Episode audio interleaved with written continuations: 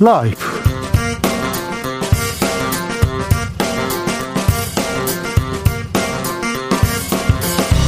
2022년 4월 15일 금요일입니다. 안녕하십니까. 주진우입니다. 코로나 이전으로 다시 일상으로 다음 주부터 거리두기 전면 해제됩니다. 2년여 만인데요. 인원 제한, 시간 제한 없어집니다. 다만 마스크는 계속 써야 됩니다. 코로나가 바꿔놨던 일상 이제 제자리로 돌아갈 시간인데요. 어이구 뭐부터 준비해야 할까요? 윤석열 정부의 방역 대책은 어떻게 달라질까요? 인수위 코로나 비상 대응 특위위원 정기석 교수 만나보겠습니다.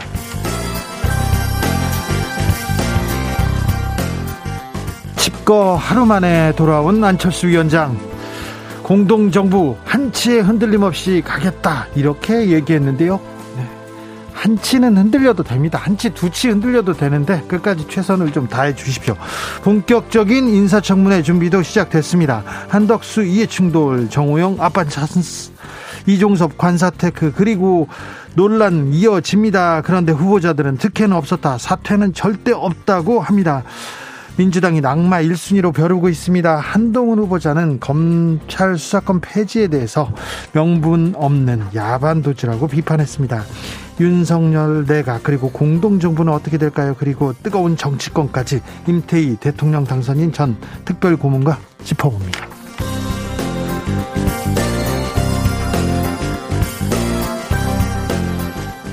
북한의 최대 명절 태양절 김일성 주석 생일이죠. 태양절을 맞아서 분위기 끌어올리고 있습니다. 올해는 특히 김일성 생일 110주년입니다.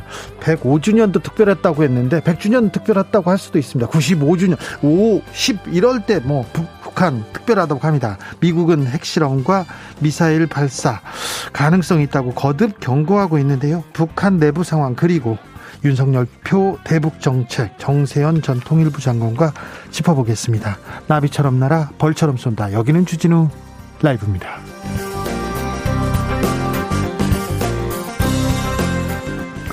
오늘도 자중차에 겸손하고 진정성 있게 여러분과 함께 하겠습니다. 어느덧 4월의 절반이 지나가고 있습니다. 봄비가 내리고 꽃비가 내리고 있습니다. 아직 못 보셨다고요? 아, 꽃을 못 보셨다고요? 이제는 연두색 새순이 돋아나는데요. 지금 어디서 뭐 하면서 주진우 라이브 함께하고 계신지 알려주십시오. 매일 정치 뉴스로 어지럽다고요. 아, 스트레스 받는다고요. 하늘 한번 보시고 나무 한번 보시는 여유 가지셔도 좋습니다. 다음 주부터 저 거리두기 전면 해제됩니다. 그동안 고생 많으셨습니다. 참 힘드셨죠? 아, 어떠셨나요? 2년 동안의 거리두기 어떻게 보내셨는지 앞으로는 어떻게 지낼 것인지 여러분의 이야기 들려주십시오. 샵 9730 짧은 문자 50원 긴 문자는 100원이고요. 콩으로 보내시면 무료입니다. 그럼 주진우 라이브 시작하겠습니다.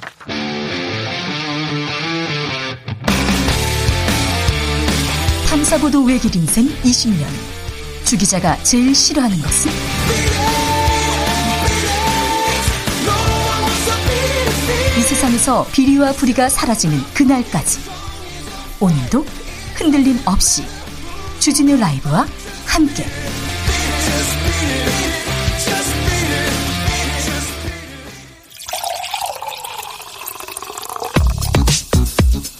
진짜 중요한 뉴스만 쭉 뽑아냈습니다. 주스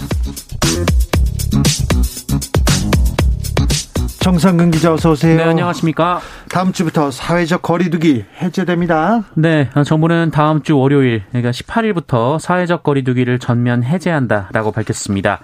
지난 2020년 3월 거리두기가 도입된 이후 2년 1개월 만입니다. 어, 이에 따라 현재 시행 중인 다중이용시설 밤 12시까지 영업시간 제한, 그리고 10명까지 허용되던 사적 모임 인원 제한은 물론이고, 어, 299명까지 허용되던 행사와 집회, 또 수용 가는 인원의 70%까지만 허용되던 종교시설 인원 제한도 동시에 없어집니다. 이제 제한이 아예 없는 건가요? 어, 다만 25일부터 그 영화관 실내 체육 시설, 종교 시설 등 다중이용 시설에서의 음식물 섭취 금지도 해제가 됩니다. 이제 뭐 제한이 없네요. 마스크는 어떻게 됩니까? 어, 마스크 착용 의무 제도는 현행대로 유지하기로 했습니다. 어, 정부는 실내 마스크 착용은 상당 기간 유지가 불가피하다고 보고 있고요. 어, 다만 상대적으로 위험성이 낮은 실외 마스크 착용은 2주 후에 방역 상황을 평가해서 결정할 것이다라고 밝혔습니다. 어, 그리고 25일부터 코로나19 감염병 등급을 1등급에서 2등급으로 조정합니다. 등급이 조정되면 격리 의무도 권고로 바뀌고요. 재택 치료도 없어질 예정입니다. 25일부터 이제 격리 의무도 없다고요? 네, 대신 이 혼란을 최소화하기 위해서 4주간의 이행기를 두고 단계적으로 추진하기로 했습니다. 네, 코로나 확진자 상황은 어떻습니까? 네, 오늘 신규 확진자 수는 12만 5,846명이었습니다. 어제보다 2만 2천여 명 정도가 적고요. 지난주보다 8만여 명 정도가 적었습니다. 어, 금요일 발표 기준으로는 확진자 수가 20만 명 밑으로 떨어진 것은 7주 만에 있는 일입니다. 네. 위중증 환자는요? 네, 위중증 환자는 999명으로 어제보다 다소 늘었습니다만 이틀 연속 세 자릿수를 기록했고요. 사망자는 264명이 나왔습니다. 어제 출근도 않고 전화도 안 받았습니다. 어디로 갔나 했는데 집가했던 안철수 위원장 하루 만에 복귀했습니다. 네, 어, 안철수 윤수위원장은 어제 오전 공식 일정을 돌연 취소했는데요. 어제 저녁 안철수 위원장과 윤석열 당선인 이 두 사람이 만찬 회동을 가졌습니다. 어, 이 자리에 배석한 윤석열 당선인 측 장재원 비서실장은 윤석열 정부의 성공을 위해서 완전히 하나가 되기로 했다라며 어, 이날 식사 자리에 웃음기가 가득했고 또 국민들 걱정 없이 공동정부가 한치의 흔들림 없이 손잡고 가자고 했다라면서 갈등이 해소됐다라고 밝혔습니다. 안철수, 안철수 위원장 출근했죠? 네, 오늘 출근했습니다. 기자들과 만났는데요. 이 공동정부 정신이 훼손될 만한 일이 있었지만 다시 국민들께 실망을 끼쳐드리는 일이 없어야 한다는데 인식을 같이 했다라면서 인수위원장 업무는 엄중하기 때문에 어, 임기 끝까지 최선을 다하겠다라고 말했습니다. 잠깐만요. 공동정부 정신이 훼손될 만한 일이 있었다고 있다고요? 네, 그 질문이 나왔는데요. 하지만 안철수 위원장은 그 질문에는 답을 하지 않았습니다. 아, 다만 앞으로 국정 전반에 대해 인사나 정책에 대해서 심도 있게 논의하기로 했다라고 했고요. 특히 보건의료, 과학기술, 중소벤처, 교육 분야에 대해서는 어, 본인이 전문성을 가지고 더 깊은 조언을 드리고 관여하기로 했다라고 말했습니다. 네, 인사 문제였던 것 같습니다. 안철수 측 인사들이 지금 어, 내가 그러니까 장관 자리에 못 가고 나서 이 일이 있었는데요. 하루 만에 하루 만에 이제 더 잘하겠다고 이렇게 왔습니다. 음, 한치의 흔들림 없을 거라는 기사가 마구 쏟아졌는데, 네.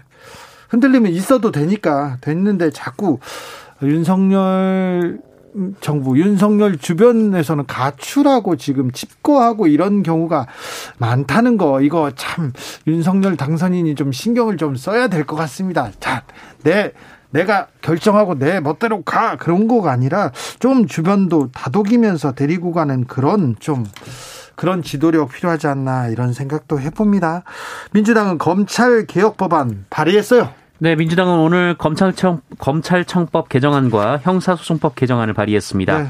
이 개정안은 검찰의 수사 영역이던 6대 중대범죄 수사권을 경찰로 이양하는 내용 그리고 이 법 시행을 3개월 유예하는 방안 등이 담겼습니다. 아, 경찰에 대한 통제권을 보장하되 이 보안 수사도 경찰을 통해서 이루어질 수 있도록 되어 있습니다. 한동훈 법무부 장관 후보자 강력하게 비판하고 나섰습니다. 네, 한동훈 후보자는 오늘 아침 기자들과 만나서 이 법안이 통과되면 피해를 보는 건 오로지 힘없는 국민들 뿐이라며 힘센 범죄자들은 사실상 죄를 짓고도 처벌받지 않게 된다라고 주장했습니다. 한동훈 후보자는 할 일을 제대로 하는 검찰을 두려워해야 하는 것은 오직 범죄자뿐이라면서 지난 5년간 무슨 일이 있었길래 어, 이렇게 명분 없는 야반 도주까지 벌여야 하는지 국민들께서 많이 궁금해하실 것이라며 민주당을 비판했습니다. 명분 없는 야반 도주 이렇게 나왔습니다. 김호수 검찰총장도 오늘 국회에 갔습니다. 또 갔어요? 네, 김호수 총장은 오늘 국회에서 박병석 국회의장과 면담했습니다. 어, 이에 앞서 기자들 기자들과 만났는데요. 어, 김호수 총장은 검찰이 잘못했다면 그 책임은 총장, 검찰을 이끄는 본인에게 있다라면서 어, 본인에 대한 탄핵 절차 이후 입법 절차를 진행하는 것이 온당하다라고 주장하기도 했습니다. 나를 탄핵하라 이렇게 얘기했는데 민주당 의원들은 멍 이건 뭐지? 이렇게 하는 반응입니다. 정호영 보건복지부 장관 후보자 자녀 입시 논란 계속 이어집니다. 이거 아 데자뷰 이렇게 생각하는 분들이 있습니다. 네, 정호영 장관 후보자의 딸과 아들이 경북대 의대에 학사 편입하기 전에 아버지가 고위직으로 있던 경북대 병원에서 봉사 활동을 한 이력이 확인됐고 어, 여기에 아들은 학교 부설연구소에서 진행한 헬스케어 서비스 관련 논문 두 건에 학부생으로는 유일하게 공동 저자로 이름을 올린 사실이 확인됐습니다. 잠깐만요. 봉사활동 거기다 논문 공동 저자요? 네. 한겨레에 따르면 이 아들은 경북대 의대 입시 당시에 한 학기에 19학점 수업을 들으면서 매주 40시간의 연구원 활동을 했다라고 기재를 했다고 하는데요. 어, 19학점 수업과 주당 40시간 연구원 활동 병행이 물리적으로 어렵기 때문에 의혹이 제기가 됐습니다. 네. 어, 이른바 아빠 찬스 스펙 쌓기가 아니냐라는 것이 언론의 지적인데요.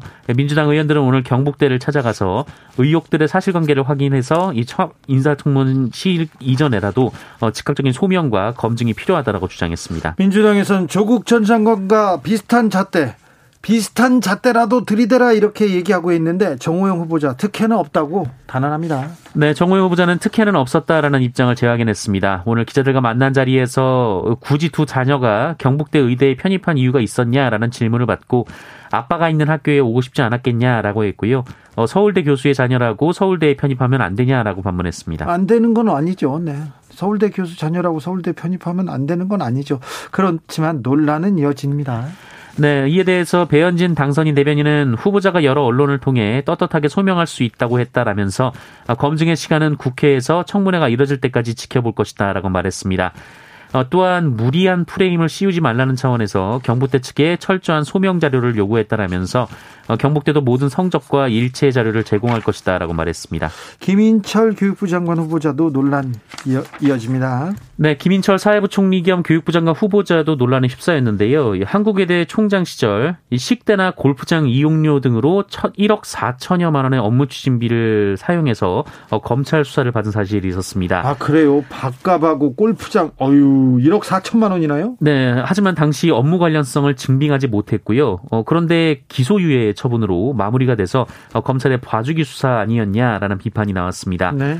어, 또한 이 수업에 참여하지도 또 시험을 치르지도 않은 이 프로골퍼 김인경 씨에게 높은 학점을 줘서 특혜 논란도 불거졌었는데요. 어, 이를 따지는 학생들에게 고압적인 자세를 보였다라는 주장도 제기됐습니다. 이에 대해 김인철 후보자는 청문회에서 설명하겠다라고 말했습니다. 네.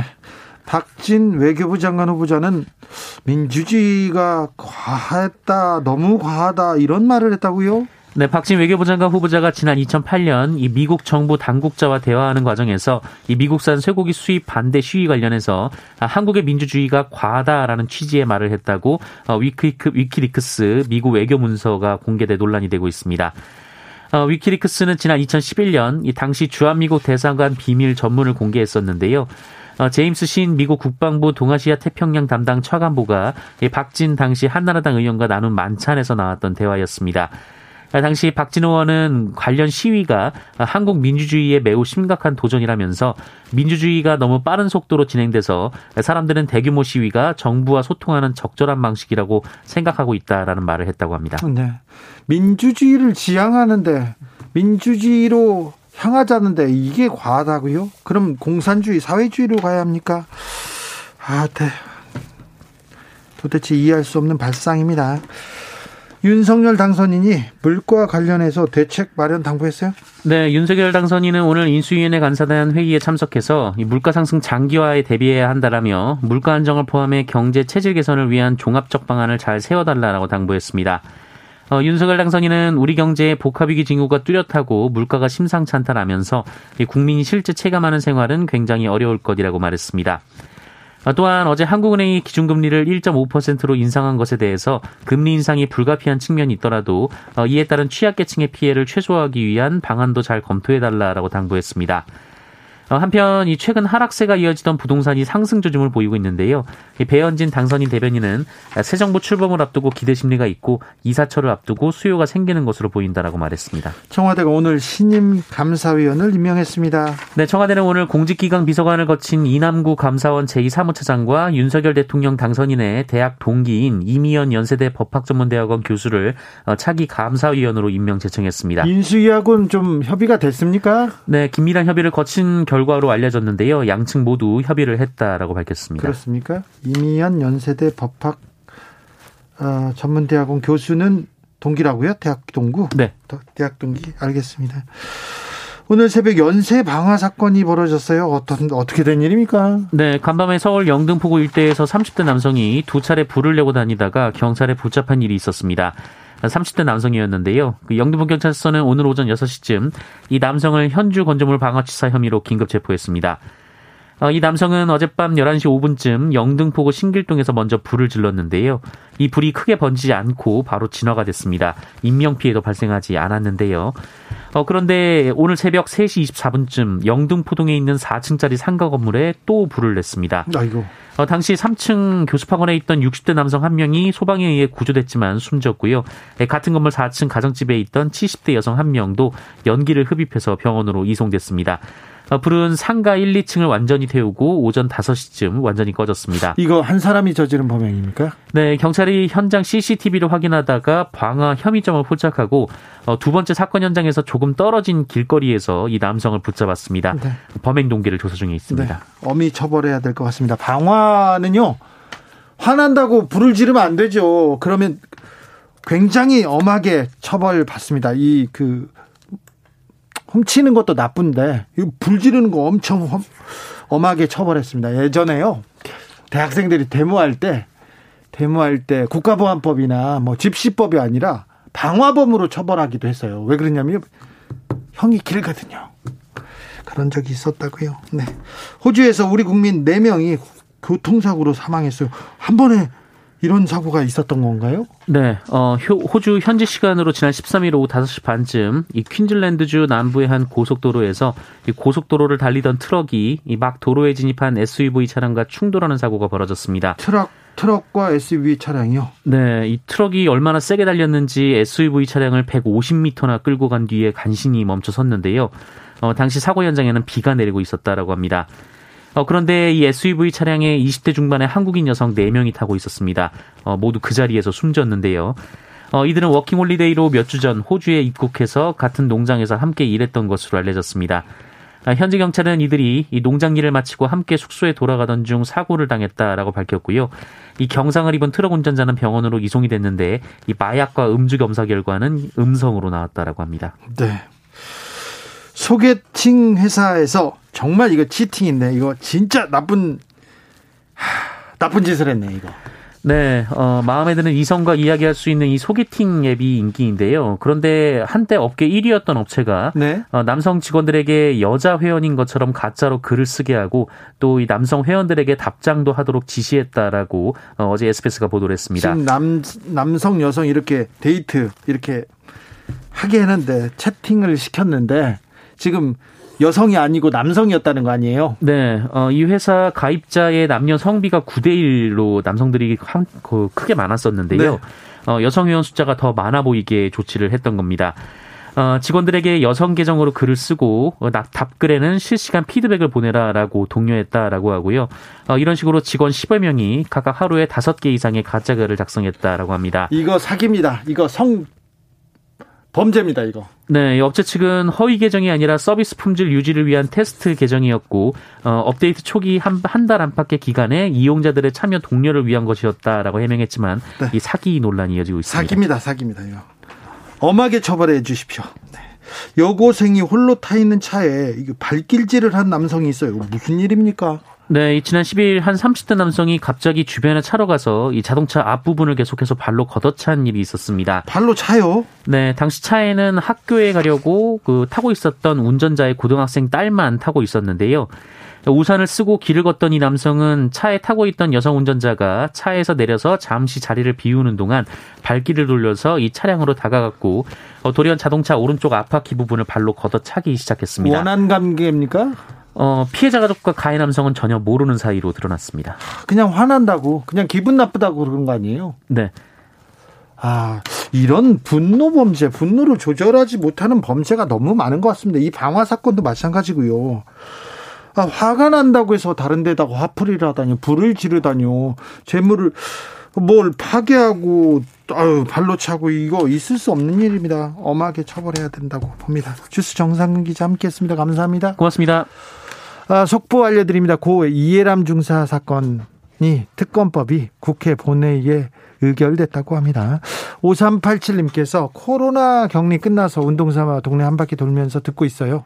간만에 바깥 공기 쓰니까 새삼 소중함 느낍니다. 즐겁게 듣고 있어요. 네.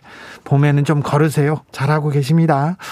송병찬님께서는 그동안 부담스러운 회식, 술자리가 없어서 너무 좋았는데 거리두기가 없어지면 또 잘 못 먹는 술을 많이 먹고 다닐까봐 걱정입니다. 이렇게 얘기합니다. 음, 회식이 없어서 좋았어요. 이게 얘기하는데 코로나 이제 그렇게 회식이 많이 늘진 않을 겁니다. 그리고 회식 자리에서 저는 술 안 먹습니다. 이만큼 먹겠습니다. 이렇게 얘기하는 것도 용기고요. 그래도 괜찮습니다.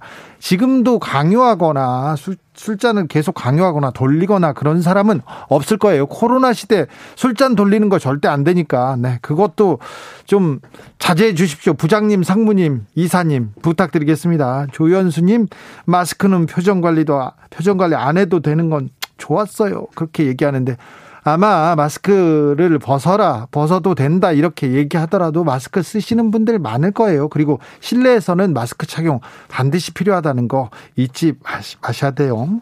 9909님, 거리두기 기간 동안 제일 답답하고 안타까운 건 명절에 가족 못 보는 거였어요. 그러니까요. 병원에 계신 부모님, 아, 문병도 못 간다고 우는 청취자들 있었는데요. 네, 마음이 아팠습니다. 그래서 좀 나아져야 될 텐데 생각합니다.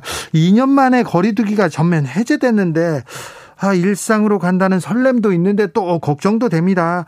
음, 포스트 코로나 시대 어떻게 지내야 되는지, 그리고 윤석열 정부의 방역 대책 어떻게 달라지는지, 인수위 코로나 비상대응 특위위원 정기석 한림대 성심병원 호흡기내과 교수 만나보겠습니다. 안녕하세요. 네, 안녕하십니까. 2년 만이죠. 거리두기 전면 해제됩니다. 어떤 생각 드세요?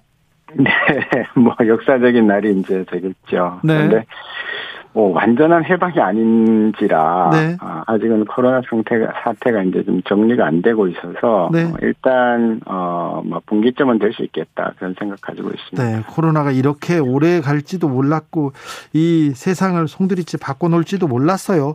자, 아, 코로나 시대 2년여. 우리는 어떤 거를 좀 기억해야 될까요? 의료계는 또 어떤 생각을 해야 될까요? 예.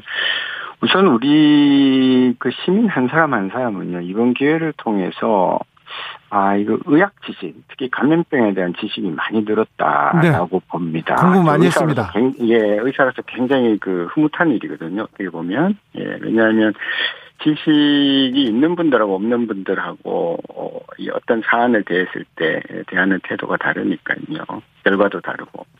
그래서 이 기회에 특히 이제 개인 위생 수칙, 특히 이제 손 씻기, 그다음에 마스크 잘 쓰기인데 사실 네. 마스크는 이제 언젠가는 벗는 거니까요. 네. 저는 그 기침 예절이라는 걸 한번 꼭 강조를 하고 싶어요. 예, 기침할 때 이렇게 그, 그 허공에 닿지 않으시고 네. 근데 이게 옷 소매 같은 데다 그렇죠 팔로 가리고요. 네. 네, 그거 정말 어, 중요한 건데 제가 질병관리본부장 할 때도 아무리 강조해도 아무도 안 따라했는데 네. 앞으로는 조금 그런 게 따라했으면 좋겠고요. 이제 의료계로서는 지금 어, 뭐, 열심히 일을 했습니다만은 상당히 많은 위중증 환자 또 사망자를 보면서 약간 허탈한 것도 좀 있습니다. 사실은 네. 좀더 적극적으로 대응을 못하고 이제 정부의 주도에 의해서 이제 수동적으로 좀 대응했다는 그런 면에서 좀 더 앞으로는 조금 능동적인 그런 어떤 대응 체계를 민관을 같이 해서 좀 만들어야 되지 않겠나 하는 그런 생각도 해봅니다.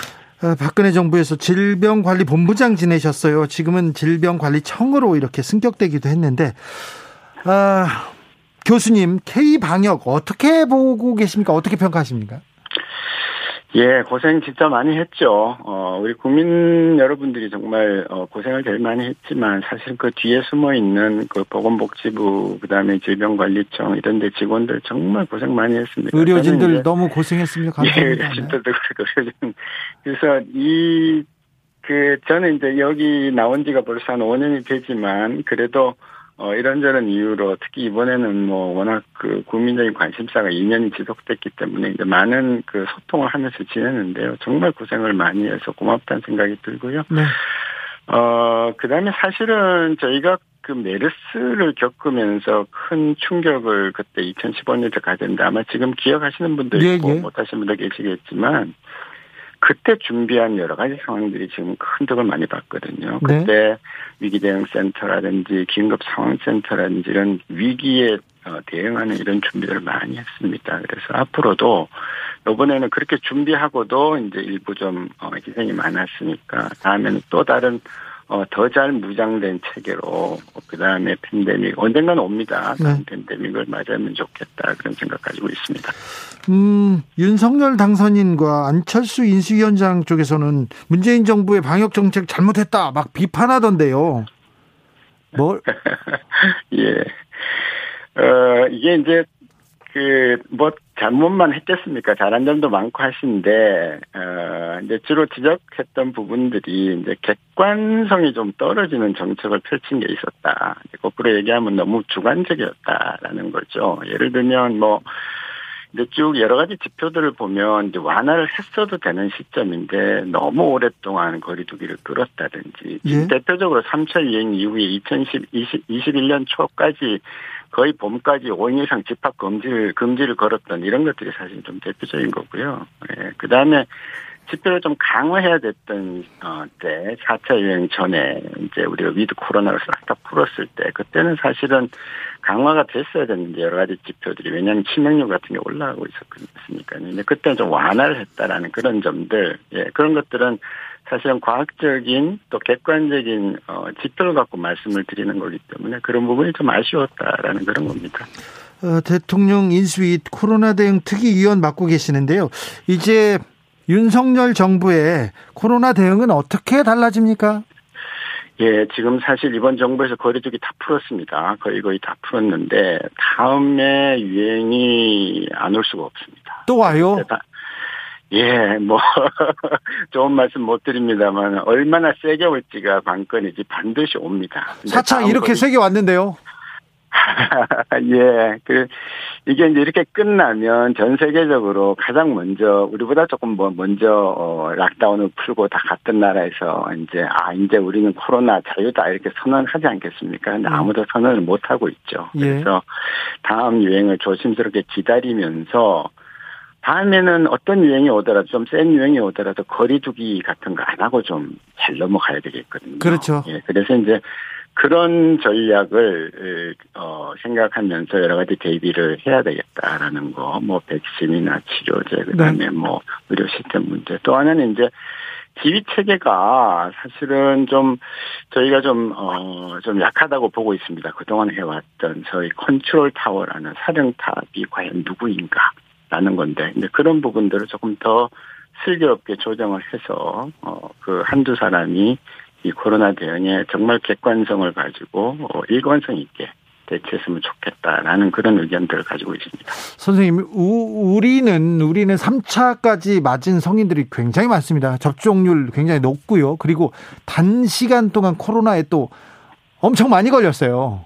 네. 그랬기 때문에 조금 집단 면역이라든지 코로나에서 벗어날 수 있는 좀 희망을 찾을 수 있지 않을까 그런 생각도 해보는데요. 어, 옳은 말씀입니다. 옳은 생각이시고요. 어, 당분간은 이런 식으로 해서 코로나가 끝날 겁니다. 오미크론은. 근데 문제는요. 어, 우리가 그 백신만 맞고 병이 안 걸린 사람들은 마지막 백신을 맞고 난 다음에 3, 4개월이면은 면역이 거의 없어집니다. 네. 예, 그래서 지금 안 걸린 분들은 한 지금부터 한 3, 4개월 정도 지금까지 잘 버티셨다 하더라도 한 7월, 8월 정도 되면은 면역이 거의 없어지고요. 병에 걸렸던 분들, 저도 걸렸습니다만은, 예, 한 3월에 걸리면은 6개월 정도 갑니다. 6개월. 네. 그러면 9월, 2월에 걸리신 분들은 8월. 자, 그러면 백신을 맞고 안 걸렸던 병에 걸려서 지금 좀 당분간 안전하던 간에 지금은 괜찮습니다. 네. 상처가 굉장히 많거든요. 네. 그러나 지금 제가 말씀드린 8월, 9월이 되면 대부분 항체가 떨어집니다. 그때 만일 오미크론이 다시 온다든지 아니면 오미크론이 살짝 변이가 온다든지 아니면 새로운 변이가 왔을 때 우리 국민의 대부분은 막아낼 항체를 안 갖고 있는 거죠. 네. 그래서 당분간은 즐기셔도 됩니다. 예, 몇 달 동안 괜찮을 것 같고요. 네. 다만 가을은 꼭 어, 대비를 해야 되겠다 그런 말씀드립니다. 아니 선생님 같은 권위자가 권위자도 이게 코로나 걸립니까? 안 네. 봐주네요. 결국은 어예뭐 워낙 사회 분위기가 그래서 사람들 좀 만났더니 네. 네 어떤 분한테 감염을 당했습니다. 어떻게 3차 접종 다 끝냈는데도 불구하고 네. 피할 수가 없었습니다. 아 네. 음 위중증 고령층 관리는 잘 되고 있습니까?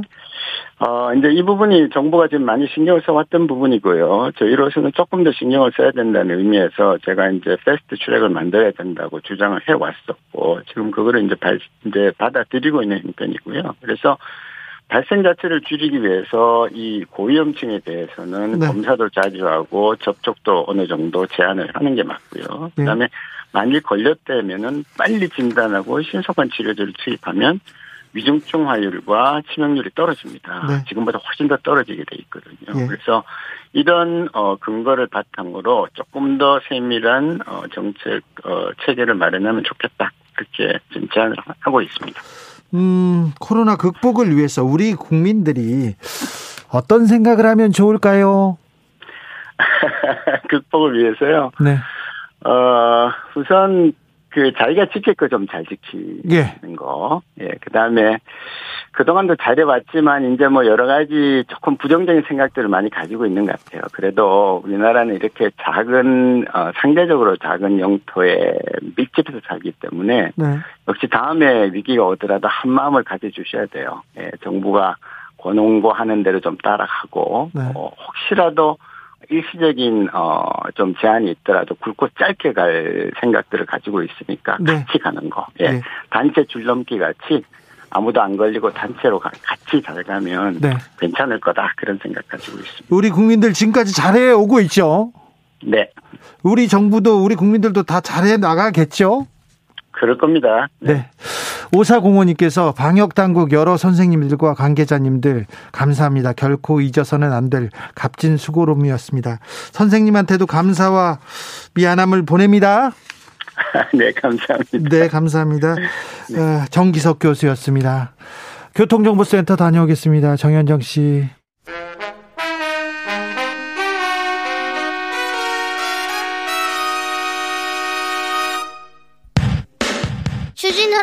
애청자 인증 퀴즈. 슈라를 처음부터 끝까지 잘 듣기만 하면 선물이 팡팡. 여러분이 슈라를 얼마나 사랑하는지 확인해 보기 위해 애청자 인증 퀴즈를 준비해 보았습니다. 지난 방송 중 한 부분을 짧게 들려드릴 텐데요. 잘 듣고 뻐꾸기 소리에 가려진 단어를 맞춰주시면 됩니다. 오늘의 문제는 주관식으로 준비했으니 잘 들어주세요. 그럼 문제 드릴게요. 어제 방송된 주기자의 일본 코너에서 나온 말입니다. 인사, 뭐 대통령의 권한입니다. 공정과 상식에 부합되는 인사 맞는 거죠? 국민만 보고 통합 정치 하는 거 맞죠?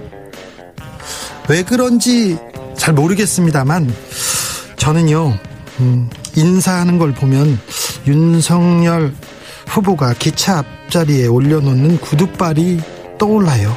또 시도 생각납니다. 돈도 실력이야. 네 부모를 원망해라고 꾸짖으셨던 네. 청년의 최서원 씨 사이에서 태어난 딸로 국정농단 사건의 주요 인물 중 한 명인 이 사람은 누굴까요? 샵9730 짧은 문자 50원 긴 문자는 100원입니다. 지금부터 정답 보내주시는 분들 중 추첨을 통해 5만원 상당의 편의점 상품권 드리겠습니다.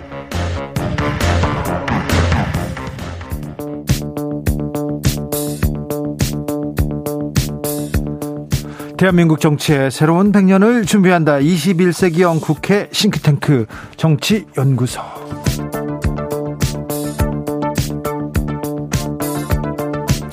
정치권에 보내는 고급진 정치 컨설팅입니다. 오늘도 뜨겁게 분석해 봅니다. 정치는 촉이다. 정치는 감이다. 불을 만드는 경험의 힘 저자 최영일 평론가 어서 오세요. 안녕하세요. 네, 오늘은 촉과 감으로 예. 그리겠습니다. 데이터가 결국 굴복하고 그렇죠. 도망갔잖아요. 네. 촉과 감이라니까요. 그러니까요. 그리고요. 네. 지금 전국은 음.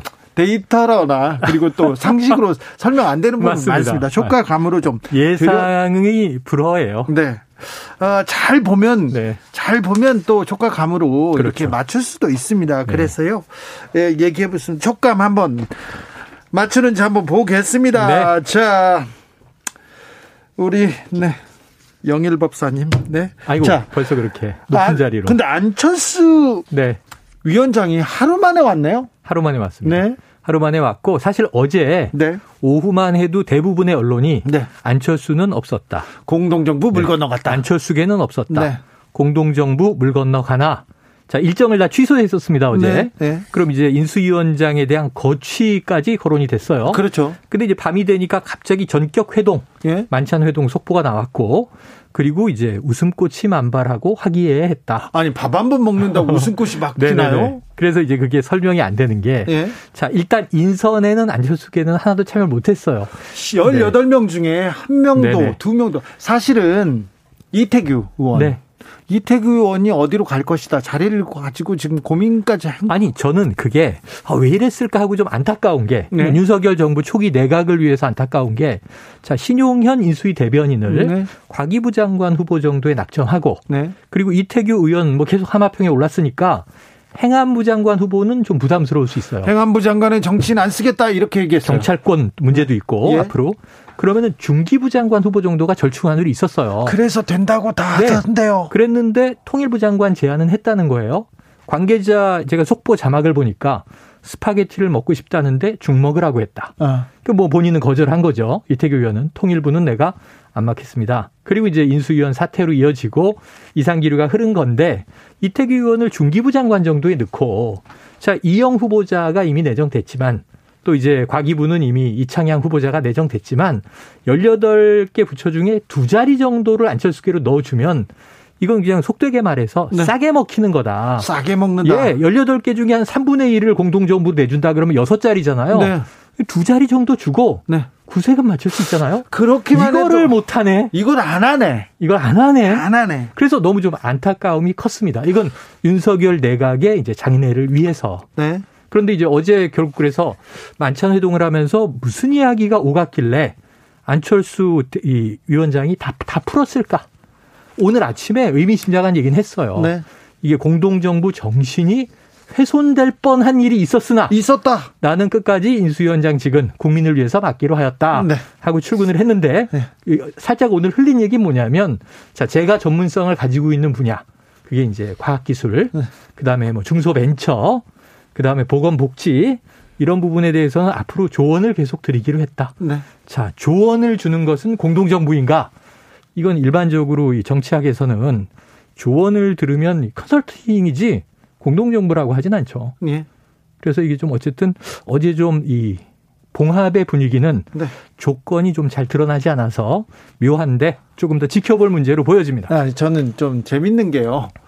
공동정부 물 건너갔다. 공동정부 흔들흔들거린다. 이렇게 어제 저녁까지 기사 네네네. 쓰다가 둘이 바- 어, 당선인하고 만났어요. 민수위 원장하고 밥을 먹었어요. 그러자 한치 흔들림 없다. 이런 기사가 100개 가까이, 나, 네, 가까이 나오더라고요. 의기투합. 뭐 네. 이게 이제 장재원 비서실장이 배석을 했고 장재원 비서실장이 언론에게 잘 설명을 한 거죠. 아니, 근데- 웃음꽃이 만발하였다. 아니 그러니까 그렇게 이제 잘 돌아왔다. 집 나간 네, 네. 사람 잘 돌아와서 잘 산다. 이렇게 얘기하지. 네. 그걸 또 그렇게 한치 흔들림 없다는 기사를 그렇게 자, 써드리니 깨질 뻔 했는데 이제 한 팀으로 간다. 그런데 저는 자 공동정부라 함은 애초에 그 종이가 무슨 의미가 있습니까? 네. 우리는 말로 의기투합했습니다. 그런데 지금 이제 깨질 뻔 하다 보니까 아이고 종이에 비율이라도 3분의 1 아니면 적어도 이 18개 부처 중에 뭐 2석 이상 이렇게 쓸 거라고 이제 안철수 위원장이 좀 고민했을 수도 있어요. 네. 그런데 조언을 자주 듣기로 했다는 공동정부의 조건이라고 받아들이기는 어려워요. 그리고 그 조언을 하려고 해도 네. 직을 맡아야 대통령을 필요하면 국무회의든 아니, 지금- 수시로 회의를 할 수 있는 자리에 있는 거죠. 지금껏 조언을 했는데 네. 안 받는다는 거 아닙니까? 그러니까 추천은 했는데 네. 거부됐죠. 네. 왜냐하면은 이 그러면 아- 이 얘기가 어떻게 돌아가냐면 안철수 위원장이 추천한 인사들이 능력과 인품에서 네. 결격이었다라고 볼 수밖에 없는 거죠. 지금 그러면은 자 윤석열 사람만 능력 있는 겁니까? 그리고 호남 사람들 여성은 청년은요 능력은 없는 겁니까? 네. 그렇게 또 반론도 나오는데 그렇죠. 공동 정부는 쇼윈도 정부 정부가 될 것이다 이런 얘기가 이제 민주당에서 나오니까 얘기를 했습니다. 예 이제 그냥 뭐 그, 네. 지켜보시죠. 네, 지켜봐야죠. 네, 지켜봐야죠. 지켜- 아직 자, 시작도 안 됐습니다. 이제 이제 걸기 시작합니다. 음. 최영일 평론가 네. 주가 감으로 윤석열 정부 내각 네. 총리를 합해서 19명입니까? 총리 합쳐서 19명이죠. 19명입니까? 국무위원이 몇 명 정도? 네. 낙마 네. 인사청문회를 했을 때 낙마 예상 낙마가. 지금 제가 보기엔 한 확실시 되는 인물은 네. 두세 명 정도예요. 두세 명. 네네. 가봅시다. 네. 약간 이제 가장 위험한 인물. 네. 지금 계속 언론 검증을 당하고 있어요. 보건복지부 정호영 보건복지부 장관 네. 후보자. 여기는 조국의 그림자가 아른거립니다. 어 그러니까 이게 똑같이 반대급부가 되는 거예요. 그렇죠. 딸과 아들이 이건 또 약간 상황이 다른 게 본인이 부원장, 병원장으로 있었던 경북대 병원에 의전원에 편입을 했는데 전공도 다르고 그런데 이제 그 들어올 수 있었던 스펙은 자원봉사라든가 공동 저자라든가 그래서 이건 너무 보도 내용을 보면서 야 이거 2019년에 기시감이 든다. 데자뷰. 네. 그런데 마침 또 지금 한동훈 법무부 장관 후보자 아닙니까? 네. 그 당시에 또 조국 전 장관 수사, 예. 그 일가에 대한 수사를 진두지휘하기로 했었죠. 이런 상황에서 야 그러면은 이번에도 똑같이 수사하나? 이런 궁금증이 있는 거죠. 그렇죠. 사실 장관 인사 아들의 표창장까지 들여다본다. 아들의 생활기록부까지 들여다본다. 음, 뭐 저는 그렇게 찬성할 수만은 없어요. 네네. 네, 반대하는 입장인데 근데 지난번 공정의 잣대로 윤석열의 네네. 잣대가 너무 가혹했기 때문에 예, 그냥 한 예를 들어드리면 그 최강욱 의원도 이 고소된 거 아시죠? 네. 유죄 판결이 나왔는데 그 이유가 뭐냐면 이제 개인 법률 사무소 운영할 때 네. 조국 전 장관의 아들에게 인턴 증명서를 발급해 줍니다. 네. 그 우리 그냥 저 법률 사무소에 와서 청소도 하고 서류도 정리하고 일을 거들었는데 근데 법정에서는 이거 시간이 맞아? 안 맞다면서요. 당신들이 발급해 준 시간이 하려면 하루에 몇 시간씩 꼬박꼬박 와야 되는데 유죄가 나왔어요. 직원이 못 봤다는데 이렇게 네. 해서 유죄가 나왔어요. 예. 지금 이 아들 문제가 정호영 후보자 아들 문제가 뭐가 문제냐면 자, 한 학기에 19학점을 땁니다. 그럼 일주일에 오전 오후 수업을 들어서 주당 이제 19시간 수업을 들어야 되는 거죠. 그런데 연구원으로 같은 학기에 주당 40시간 근로를 했다. 이렇게 또 이 스펙을 만들어서 제출한 거예요. 입학에 쓰였어요. 네. 그러면 이게 시간을 다 합쳐보면 안 맞아요. 예. 시간이 넘쳐요. 그러면 수업도 듣고 근로도 하고 거기다 연구원 활동도 했는데 아르바이트도 했다는 거거든요. 아침 저녁 새벽까지 했을 수도 있어요. 네, 그러면 이제 잠을 안 자고 네. 주당 한 120시간 일하면 맞출 수 있는데 자 그런 미담으로 이것이 끝날 것인가 자, 그렇죠. 의문이 있습니다. 네. 정호영 보건복지부 장관 후보자의 청문회는 굉장히 벌써부터 뜨거울 것 벌써부터 같아요. 뜨거울 것 뜨거울 같아요. 것 같아요. 그리고는요.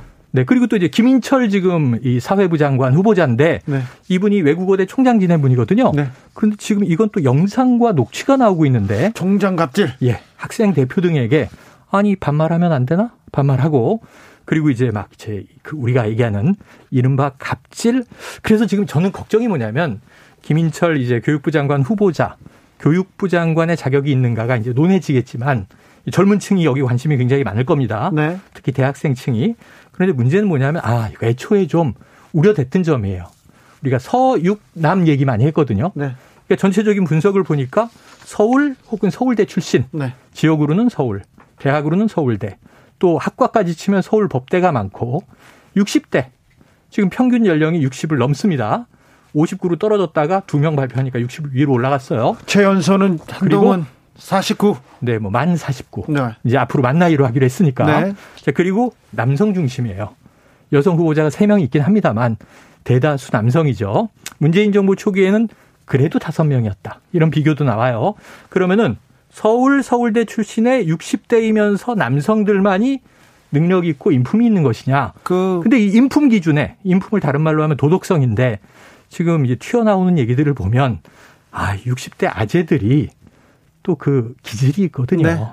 좀 걱정되는 대목이 있습니다. 자, 그런데 한동훈만 보입니다. 민주당에서는 검찰 개혁 법안 냈고요. 네.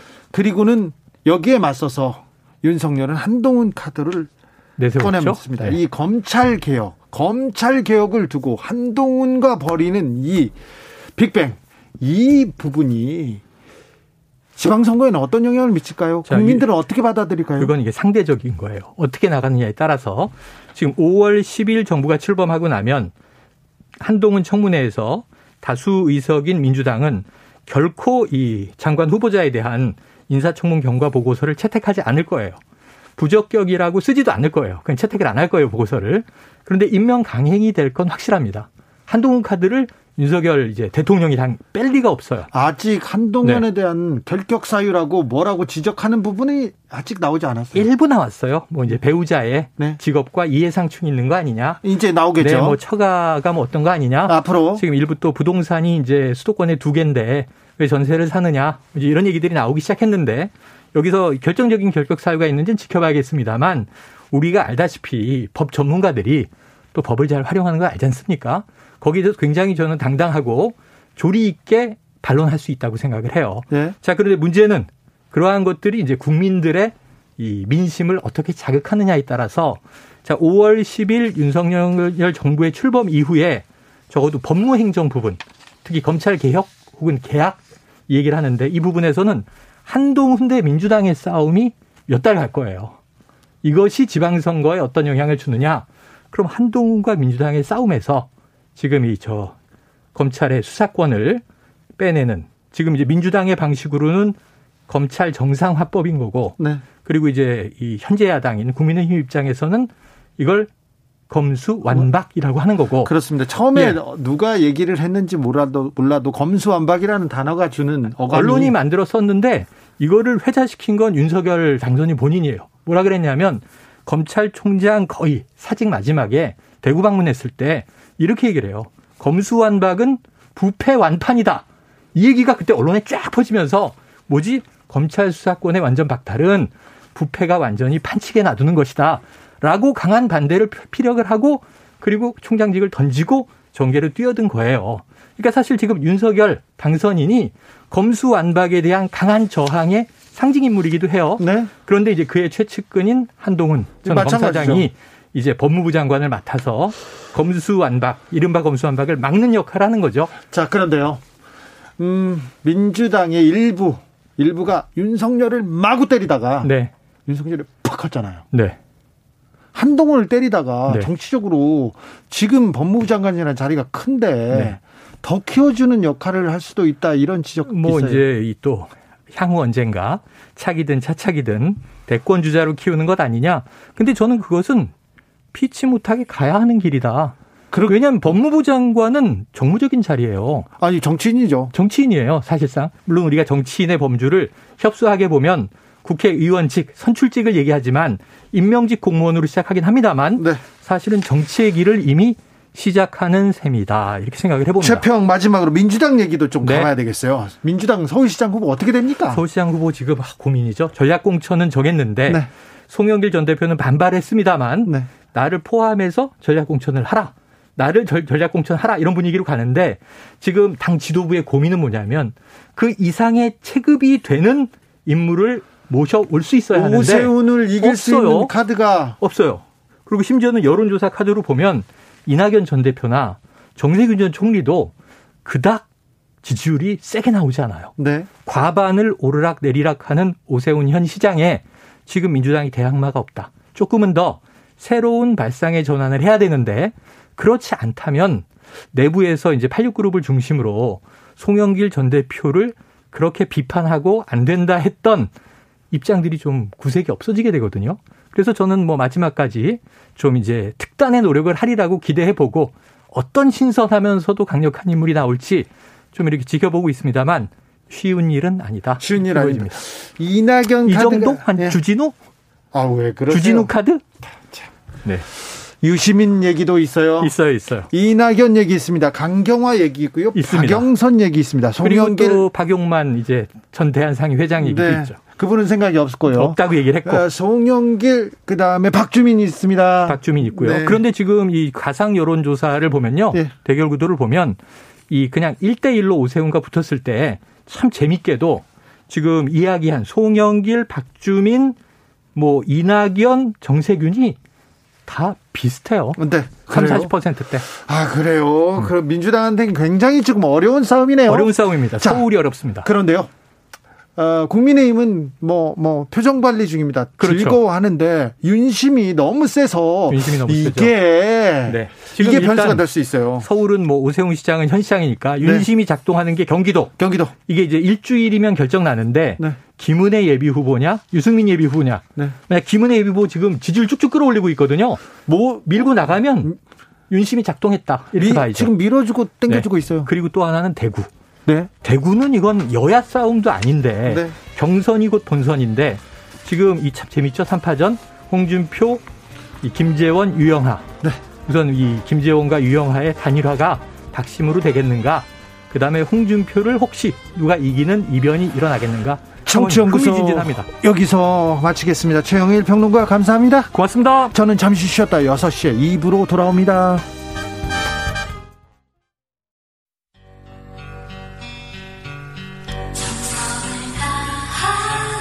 정성을 다하는 국민의 방송 KBS 주진우 라이브. 그냥 그렇다고요.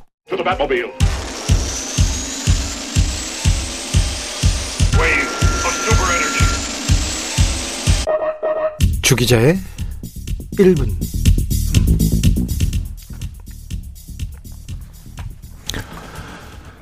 무서운 취재 많이 했습니다. 검찰에 쫓기고 국정원에 쫓기고.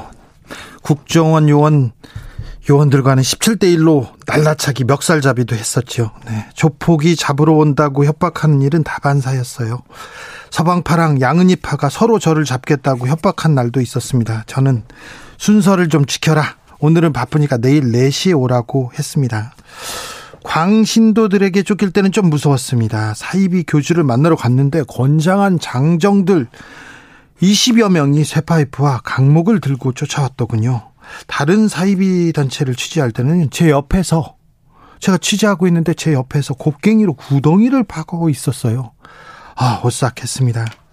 그런데 취재하면서 가장 무서웠던 기억을 꼽으라면 2014년 4월을 꼽을 것 같습니다. 진도 팽목항 그 천막을 말입니다. 아이들을 실은 배는 항상 자정이 다 되어서야 들어왔습니다. 아이들은 이름이 아니라 번호로 불렸습니다.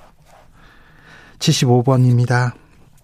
검정색 남방의 바지는 회색 운동복, 키가 168cm, 아주 큽니다. 긴 생머리, 이마와 오른쪽 광대에 여드름이 있습니다. 왼쪽 목 뒤에 점이 있고요. 아, 볼 오른쪽에 점이 있나요? 누가 물었습니다. 네, 그 말에 우리 아이예요. 우리 아이 맞아요. 라는 목소리가 나왔습니다. 아이를 찾은 가족들은 오열합니다. 그러면 주변 사람들은 축하를 전합니다. 아유, 잘 됐네. 우리 애도 빨리 찾아야 하는데, 그래야 한 번이라도 안아줄 수 있는데.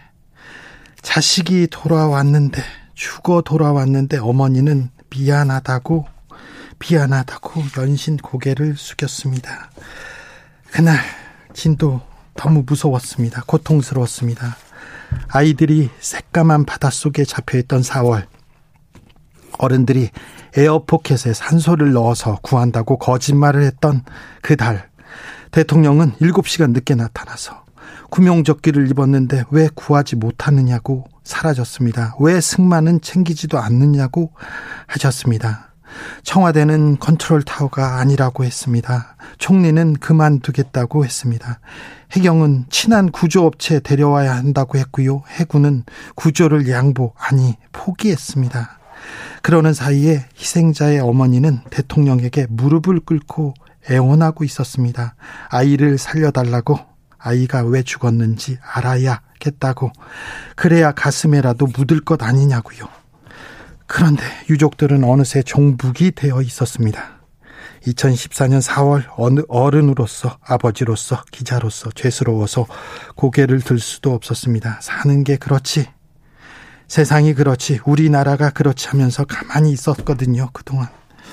그로부터 8년이 지났습니다. 2022년 4월 아이들이 왜 죽었는지 왜 국가는 구조하지 않았는지 아직도 밝혀지지 않았습니다. 아직도 우리는 밝힌 게 없습니다. 여전히 우리는 가만, 가만, 가만히 있었는지 모릅니다. 하늘을 보는 게 그리도 미안한 4월입니다. 지금까지 주기자의 1분이었습니다.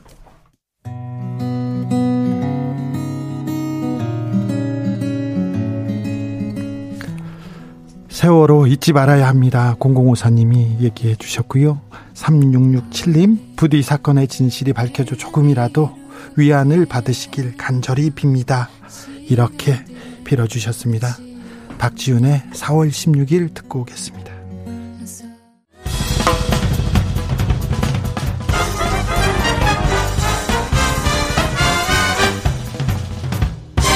훅 인터뷰. 모두를 위한 모두를 향한 모두의 궁금증 훅 인터뷰. 북한이 태양절로 부르는 김일성 생일을 맞았습니다. 경축 분위기로 아주 뭐뭐 뭐 시끄럽던데요. 미국은 면밀히 살펴봐야 한다면서 긴장을 늦추지 않고 있습니다. 북한의 동향은 어떤지 그리고 윤석열 정부의 대북 정책은 어떻게 펼쳐질지 좀 세세히 읽어보겠습니다. 판문점의 협, 협상가입니다. 한반도의 지략가 정세현 전 통일부 장관 모셨습니다. 어서 오세요. 예, 네. 반갑습니다. 네. 왜 태양절이라고 불립니까? 민족의 태양이라는 뜻이에요, 김일성이. 아 그래요? 예. 그래서 이름도 아예 태양절입니까? 어, 생일을 그렇게 이름을 붙였죠. 독재 국가는 참 아, 그렇죠. 네. 개인 숭배가 네. 어, 심하니까. 네. 최대 명절입니까, 북한에? 그렇죠. 그래요. 김일성, 김정일 생일은 광명성절. 네. 어, 태양절, 광명성절. 네. 어, 자, 오, 이번 태양절은 다른 해와 좀 다른 특이점이 있습니까? 네, 좀 다른 것이 김정은 위원장이 김정은 당 총비서가 어, 집권을 한 지만 10년이 되는 어, 해입니다. 야, 그렇군요. 예, 그러니까 어 2012년 어 그러니까 2011년 12월 달에 그 김정일 위원장이 사망하고 네. 어, 그해 말에 군 최고 사령관이 되긴 했지만 12월 30일에 네, 저희 공산당 국가이기 때문에 조선노동당의 제1비서, 총비서가 누가 되느냐가 제일 중요한 거 아니에요? 예, 예. 4월 11일 날 조선노동당 제1비서로 추대가 됐고 네. 13일 날그 국방위원회 제1 뭐 위원장인지로 또 추대가 됐고 그래서 4월 11일, 13일이 네. 김일성, 김정은의 그 권력과 관련해서는 어, 의미가 큰 날이죠. 막 네. 10년 된 해입니다, 지금. 김 그래서 할아버지 생일도 축하하지만 네. 자기가 권력을 잡은 지 10년이 되는 날도 지금 축하하는 그런 의미가 있습니다. 금년에는. 그래서 지난번에 나오셨을 때 4월을 주목해야 된다. 4월 도발할 수도 있고 4월 어외그 외국에다가 좀 실력 행사할 수도 있다. 이런 얘기 하셨어요. 네. 지금 어떻게 지금 대규모 불꽃놀이 뭐 미사일은 안 쏘고 불꽃은 쏘는 것 같습니다. 아니, 오늘 저녁에 7시에 그 예, 김일성 광장에서 대규모 뭐 군중 집회를 하겠다는 것은 예고가 됐으니까 예. 그 방송이 되겠죠. 네. 그리고 그뭐저 축포도 쏘아올린다 불꽃입니다. 네. 불꽃인데 불꽃놀이죠. 근데 오늘 밤에는 뭐 미사일 같은 건 안 쏘지 않겠는가. 예. 왜냐하면 앞으로 또 의미 있는 날이 하나 더 남아 있어요. 어떤 날? 4월 25일. 네. 4월 25일은 1932년 김일성이 20살이 되던 해 네.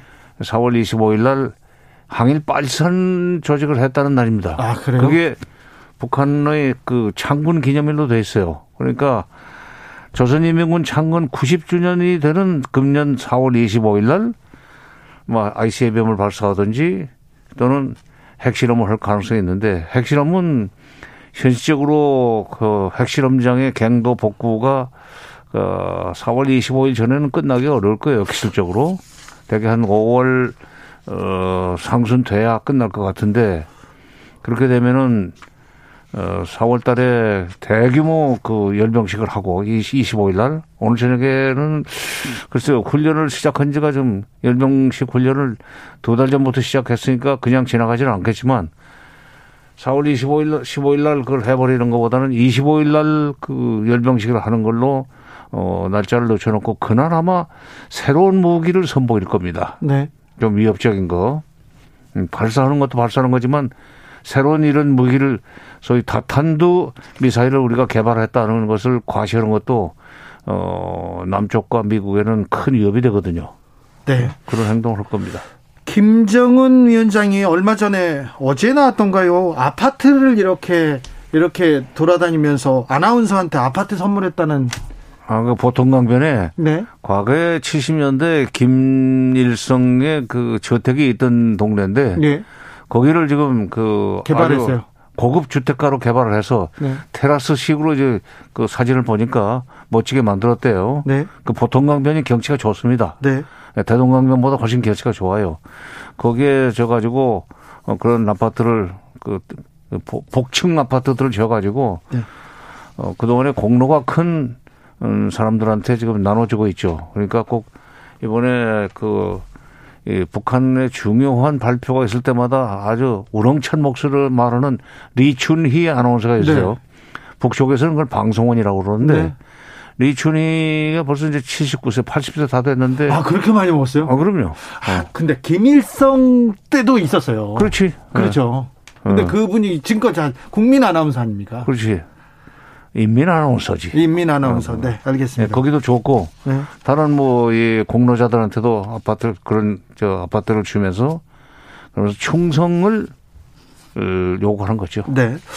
어, 집권 10년 맞았는데요. 장성택 처형인데 장성택 처형한 거를 핵심 업적이라 내가 아, 잘했다 그거- 이렇게 그거- 얘기하더라고요. 그 중, 북한 역사에 있어서는 굉장히 중요합니다. 왜냐하면 과거에 56년에 1956년 전쟁이 끝나고 나서 조금 있다가 아, 전쟁이 예, 끝 그렇죠. 한국 전쟁 끝나고 조금 있다가 아그 이제 북한 내에서 권력 투쟁이 일어났어요. 네.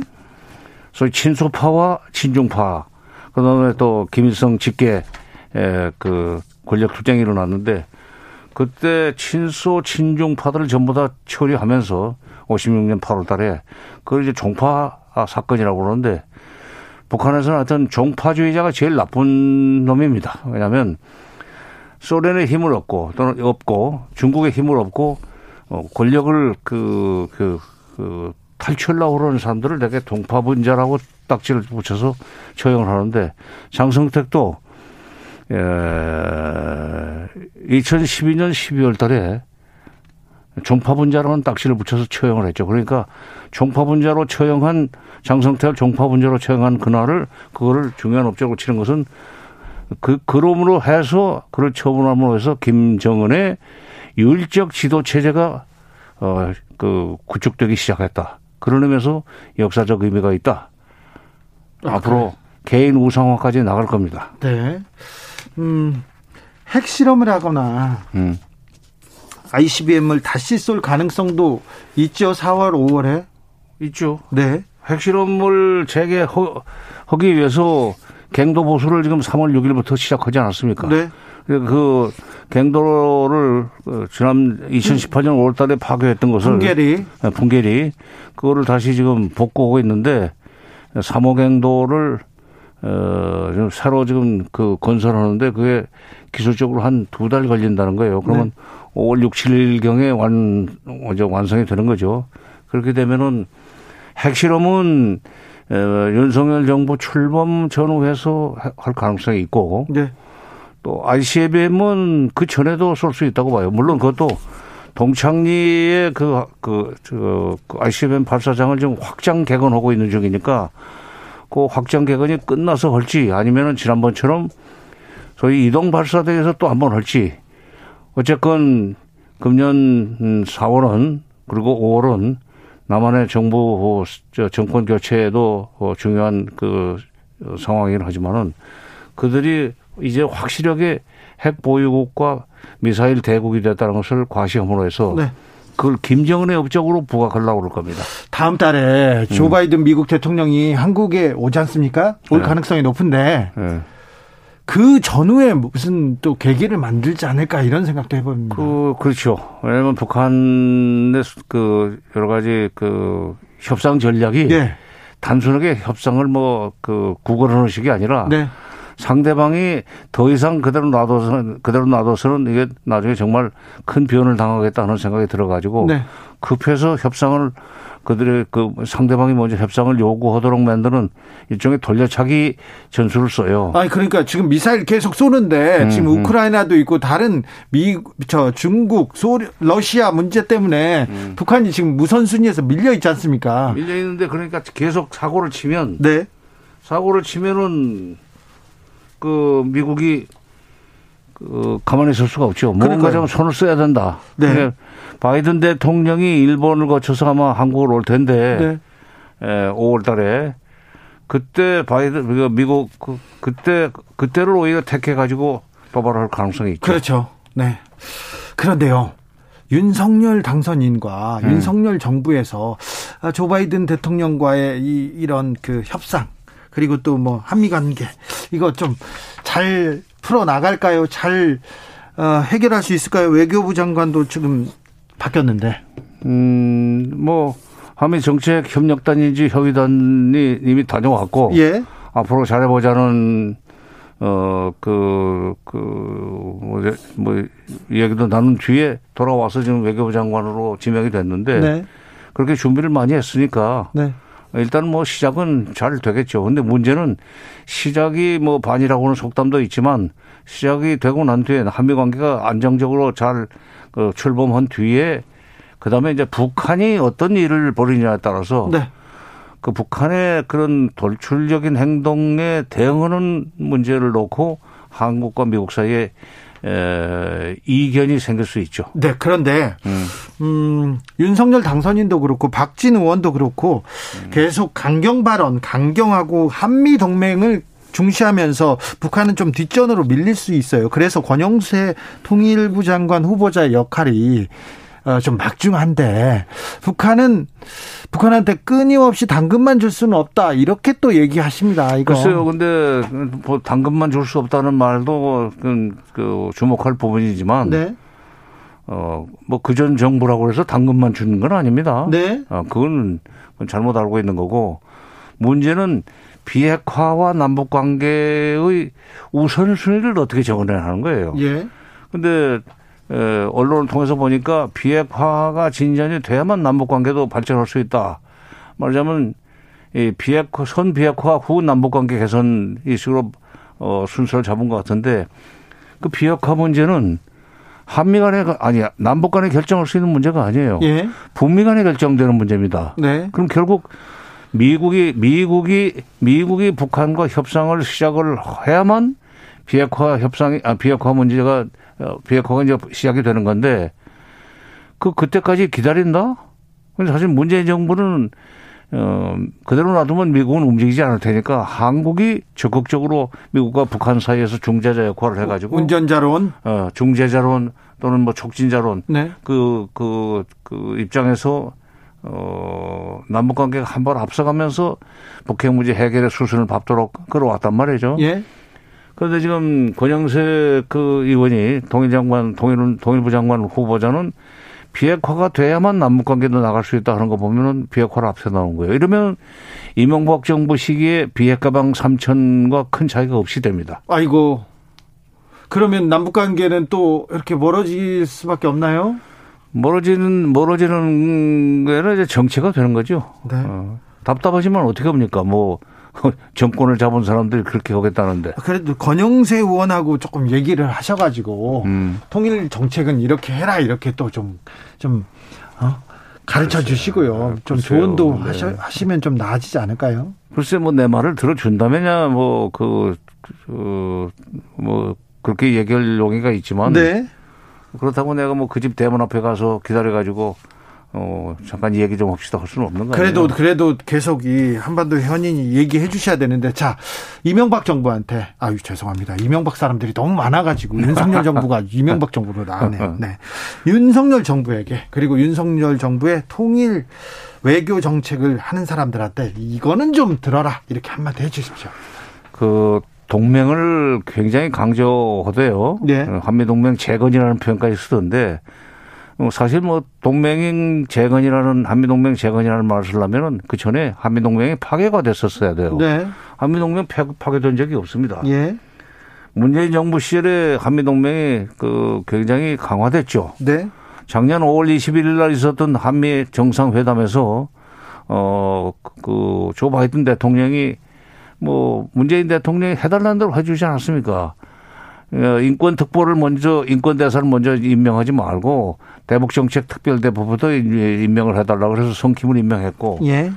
특히 미국 대통령이 우리 삼성, 어, 현대, LG인가 세 군데 기업 총수들을 갑자기 불러 일으켜 가지고 네. 미국에 투자해서 해줘서 고맙다는 얘기를 세 번이나 하지 않았어요. Thank you, thank you, thank you. 그만큼 이미 이 바이든 정부와 문재인 정부가 한미 관계를 경제 동맹으로까지 만들어 놨어요. 근데 이제 어, 그것도 더 강화한다는 것은 뭐 그 어, 뭐 나쁜 일은 아니지만 강화를 하더라도 대한민국 외교의 자국 중심성을 확립하는 것이 중요합니다. 네. 그러니까 미- 동맹을 너무 강조하다 보면은 미국이 하자는 대로만 끌려갈 수도 있어요. 그렇게 그렇죠. 되면은 대한민국의 국가 이익은 챙길 수가 없다. 그러니까 한미 관계 강화하는 건 좋으나 네. 너무 그 끌려가다가 뭐 보면은 대한민국의 국가 이익을 별도로 챙길 수 있는 그런 기회를 못 잡고 말 수가 있다. 이명박 정부 초기에 아, 미국한테 잘 보이려고 광, 저, 쇠고기, 쇠고기 수입, 미국산 쇠고기 수입 그 얘기를 하면서 또, 또, 어, 미국한테 가까이 가면서 북한한테 좀 멀어지기도 했었거든요. 그렇죠. 근데 이제 미국한테 가까워지는 방법은 또 여러 가지 있어요. 미국 무기를 많이 사주는 게 제일 그들로서는 반가운 일입니다. 소고기야 그까지 가면 얼마나 되나? 아니, 우리가 무기 이만큼 많이 샀잖아요, 지금. 그래서 또 사라고 그러지. 또요? 어. 많이 샀잖아요, 문재인 정부에서도. 문재인 정부에서 많이 샀죠. 네. 그래서 문재인 정부 때 대한민국이 그야말로 세계 에, 6대 군사 대국이 됐는데 방위비를 너무 많이 써가지고. 그렇죠. 방위비 많이 쓰고 미국 무기 많이 샀던 탓인데 미국이 우리한테 뭐 무기 파는 것은 간단해요. 북한의 이저 위협도를 그러니까 북한 북한이 굉장히 위험하고 이런 짓을 하 긴장을 이런 높여가지고. 긴장을 높이고 북한이 그 위험한 일을 이렇게 꾸- 그 계속 계획- 계획하고 있다는 것을 정보로 흘려놓으면은 네. 자동적으로 우리 국회에서도 국방비를 증액하죠. 그러면 미국 무기를 많이 살 수 있지. 그걸 동맹 강화라고 또 미워할 수 있어요. 지금까지 이렇게 음. 많이 사줬잖아요. 아 근데 봉제 피는 것이 외교인 줄 안단 말이야.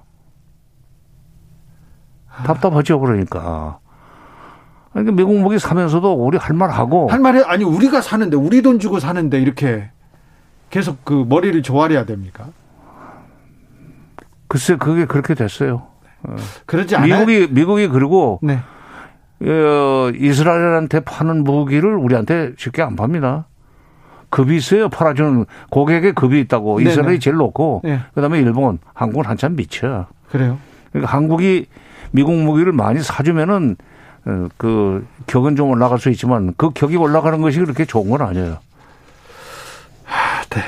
알겠어요. 네. 에블린님께서 성공한 정부라면 남북 관계 좋아지지 않았을까요? 이런 얘기도 했는데 좀 안타깝습니다. 아, 남북이 앞으로 막 나아가다가 정체됐는데 정체기가 너무 길었어요. 글쎄 그 그꼭뭐 맘대로 안 되네요. 그죠? 마음대로 안 되면 남북 관계가 어 좋게 풀릴 가능성이 지금 별로 없는 것이 에, 북쪽이 지금 미국을 상대로 해서도 강대강 선대선이라는 원칙을 선언해 놨단 말이에요. 네. 미국이 세게 나오면 자기들도 세게 나가겠다. 미국이 착하게 나오면 자기들도 착하게 나가겠다 그랬는데 한국 정부가 지금 그 정부가 아니라 지금 윤석열 그 이, 당선자와 그 참모들이 이미 북쪽을 상대로 해서 조금 강한 말을 해놨기 때문에 네. 북쪽도 어뭐 곱게 나오지는 않을 것 같습니다. 알겠습니다. 남북에도 평화의 바람이 와야 될 텐데 말씀 말씀 잘 들었습니다. 정세현 전 통일부 장관이었습니다. 예, 감사합니다. 교통정보센터 다녀오겠습니다. 정현정 씨.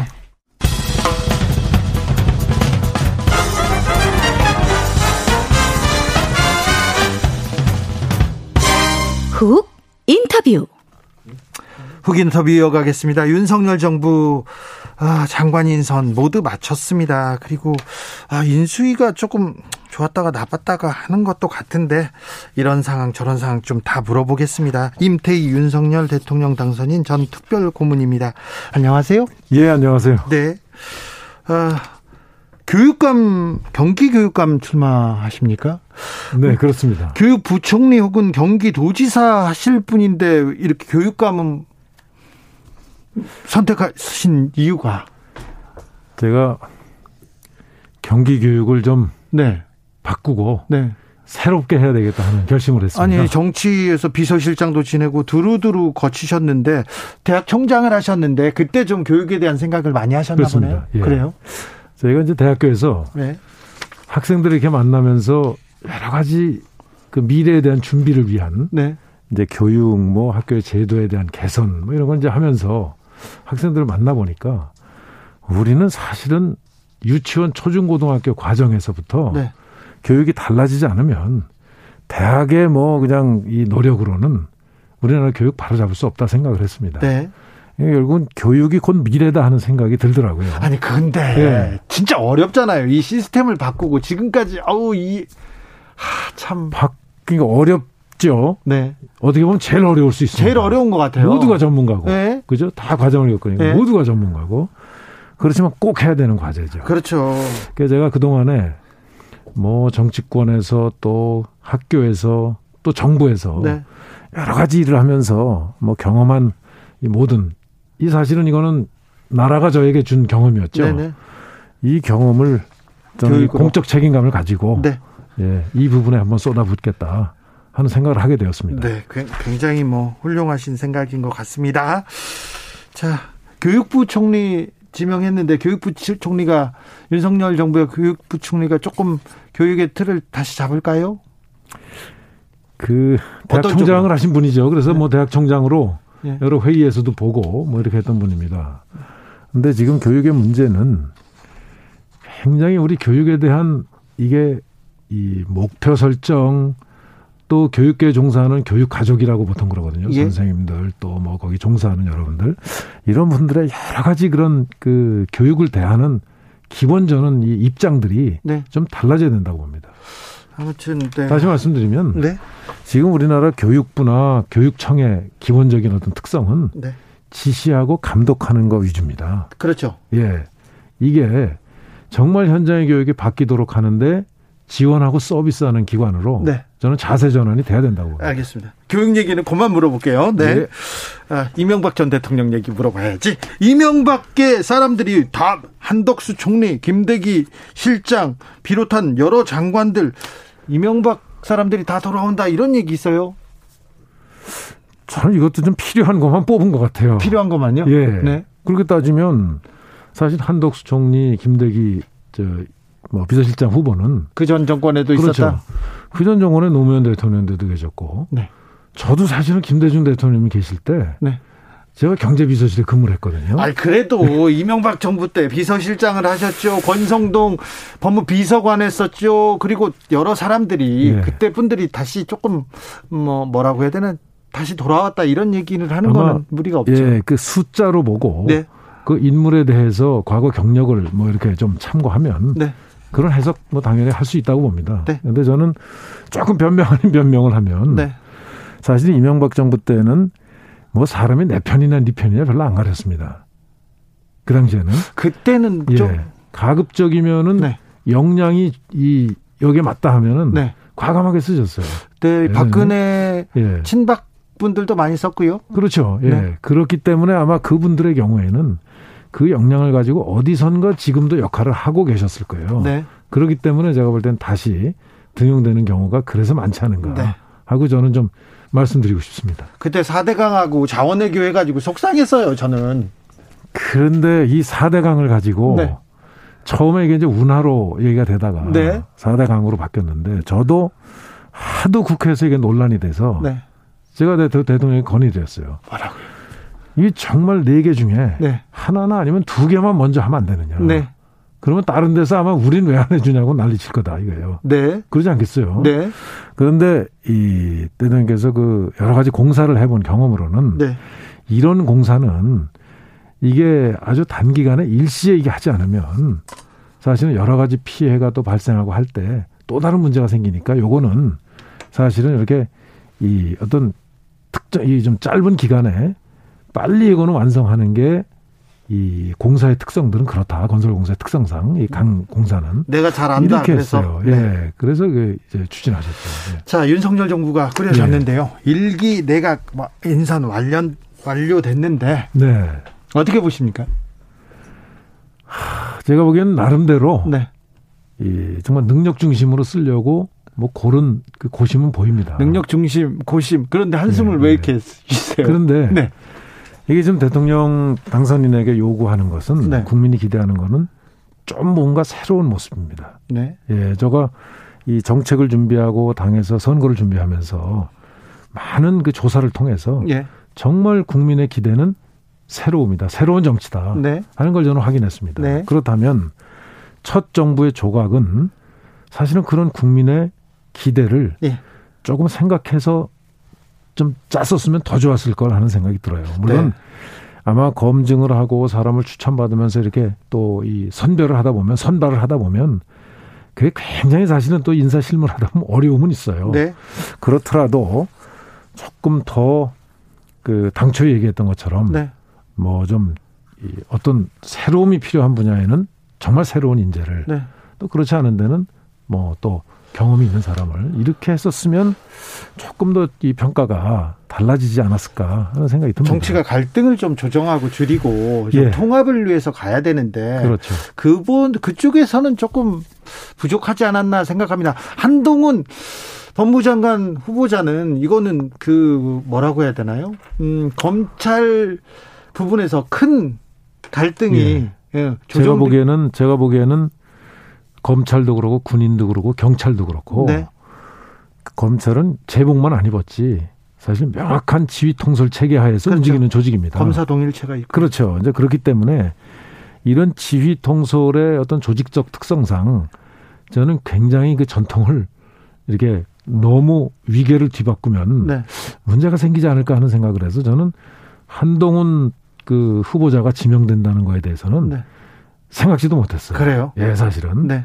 뭐 일부에서는 그런 식으로 말하는 사람들이 있었어요. 네. 과거에. 예, 그 제가 이 선거 준비하는 과정에서도 네. 보면 그러나 전혀 정말 그 예상치 않았었습니다. 네. 아마 그래서 이게 파격의 파격 인사인데 이제 뭐 어차피 지금 그 후보자로 지명이 됐기 때문에 지금부터는 한동훈 후보자가 어떻게 하느냐에 달려 있습니다. 네. 정말 다른 사람들이 많은 걱정을 하니까 예. 그 걱정을 저는 아주 그 알 정도로 저는 아마 유능한 분으로 생각합니다. 당선인도 그렇게 믿고 있고 그래서 네. 당선인의 그런 의도를 충분히 본인이 이런 그 검증 과정이나 또 앞으로 일을 해나가는 준비 과정에서 저는 보여줄 책임이 한동훈 후보자에게 있다 이렇게 생각합니다. 윤석열 당선인이나 한동훈 예. 후보자도 이렇게 국민들한테 이해를 구하기보다는 예.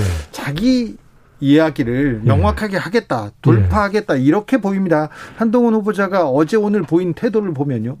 좀 제가 늘 걱정하는 게 직진형 네. 이제 리더들인데 네. 사실은 우리가 자동차의 엑셀레다를 그 가속해서 밟을 수 있는 거는 네. 브레이크가 있기 때문에 가능합니다. MB도 직진형이었어요. 제가 브레이크 많이 걸고 그랬죠. 그랬어요? 예.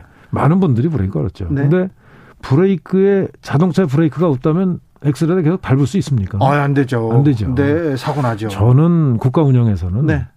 정말 그 브레이크가 반드시 필요하다고 봅니다. 그런데 근데 그런 점에서 네. 이 지금 당선인 또 한동훈 후보자의 경우에는 네. 일부러 찾아서라도 그럴 수 있는 분을 네. 옆에 둬야 되는데. 옆에 두고 네. 정말 주위에서 뭐라 그래도 네. 미워하지 말고 네. 둬야 된다고 봅니다. 그런데 윤석열 당선인님 예. 에, 뭐 정치권에 온 지 얼마 안 됐는데 네. 선거를 치를 때도 그렇고 지금 당선되고 나서도 음, 이 브레이크를 거는 누구의 쓴소리를 잘 안 듣는 것 같습니다. 근데 굉장히 이제 직진형의 경우에는 네. 이 브레이크 거는 분이 굉장히 인내심이 있어야 되고 네. 정말 마- 더 많은 노력을 해야 되죠. 왜냐하면 이거는 주로 이 직진으로 네. 엑셀레터를 밟아가면서 가는 분이니까. 네. 그래서 참 끈기 있게 그러면서도 뭔가 좀 기꺼이 아 이게 들어보니 정말 이건 브레이크 걸어야 되겠구나. 내가 이 말 들어야 되겠구나. 네. 하는 정도의 설득력이 있는 끈기 있는 아, 저는 이 사람이 필요하다고 봅니다. 네. 주변에서 그런 사람 보입니까? 좀 네, 알겠어요. 네, 뭐 알겠습니다. 있을 겁니다 이제. 네, 예. 있을 겁니다. 예. 이 나타나야죠. 예. 네. 어, 그런데 공동정부 윤석열 당선인과 인수위 위원장, 예. 안철수 인수위 원장하고도 조금 이렇게 얘기가 다 잘 안 되나 봅니다. 저는 며칠 전에 그 상황 보고 사실은 굉장히 걱정했습니다. 네.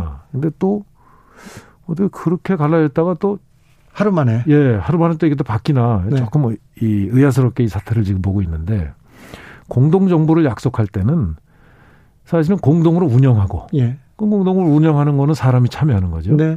그러고 그 책임도 공동으로 지겠다는 뜻 아닙니까? 그렇죠.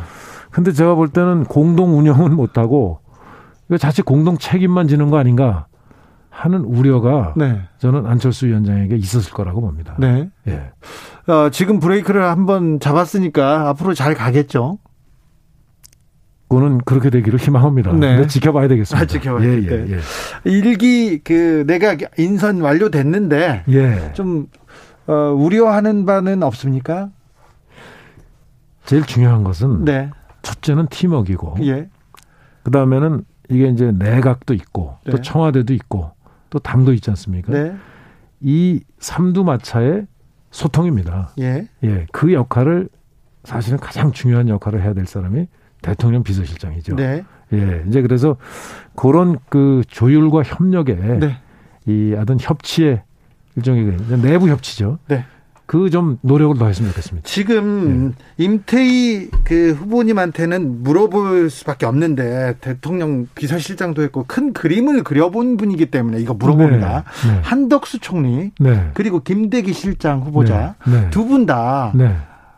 뭐 전문가고 관료입니다. 예, 예. 예. 근데 이 정무, 예. 정치적 능력 그리고 예. 조율, 예. 타협 이런 부분에는 조금 경험이 저는 총리도- 한덕수 저 총리님은 네.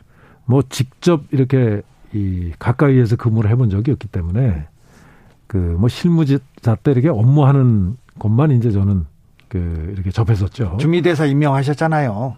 아니 뭐 그때는 이제 네. 그 임명을 대통령께서 그렇게 이제 지명을 하셔서 했는데 네.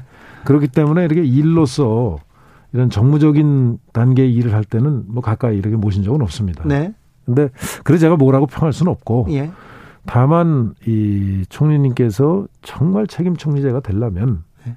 저는 굉장히 지금까지와는 다른 전 리더십으로 총리를 해주셨으면 좋겠다 하는 좀 희망을 다시 말씀드리고 싶고 네. 김대기 비서실장에 대해서는 저하고는 뭐 굉장히 오랫동안 같이 근무를 했고 네. 예 이렇기 때문에 그 역량을 전 너무 잘 알고 아주 품성도 잘합니다. 근데 경제 관료로서는 보기 드물게 관료로서는 보기 드물게 예, 굉장히 조정력도 있고 정무 감각도 사실은 있는 분이에요. 아 그래요. 너무 예, 걱정 안 예, 해도 예. 됩니까? 그래서 네. 물론 지금 이 여러 가지 좀 구성이 운영 구성이 직접 참여해서 그 인선을 하거나 하는 과정은 저는 없었던 것 같아요. 예. 아, 그렇다 하더라도 본인이 노력하면 여러 가지 어려움들을 많이 그래도 극복할 수 있지 않을까 이렇게 하고 이 좀 기대를 합니다. 네. 아, 알겠습니다. 좀 걱정이 돼서 물어봤습니다. 선다리님께서 우리나라의 인재가 더는 없는 건가요? 다 이명박 때 사람이고, 그 다음에 5, 60대 남성 서울대, 그리고, 어, 호남은 없고, 그래서 좀 걱정하는 분들도 좀 있습니다. 아, 이건 뭐 사실이니까 네. 예, 저는 그 지적에 대해서 네.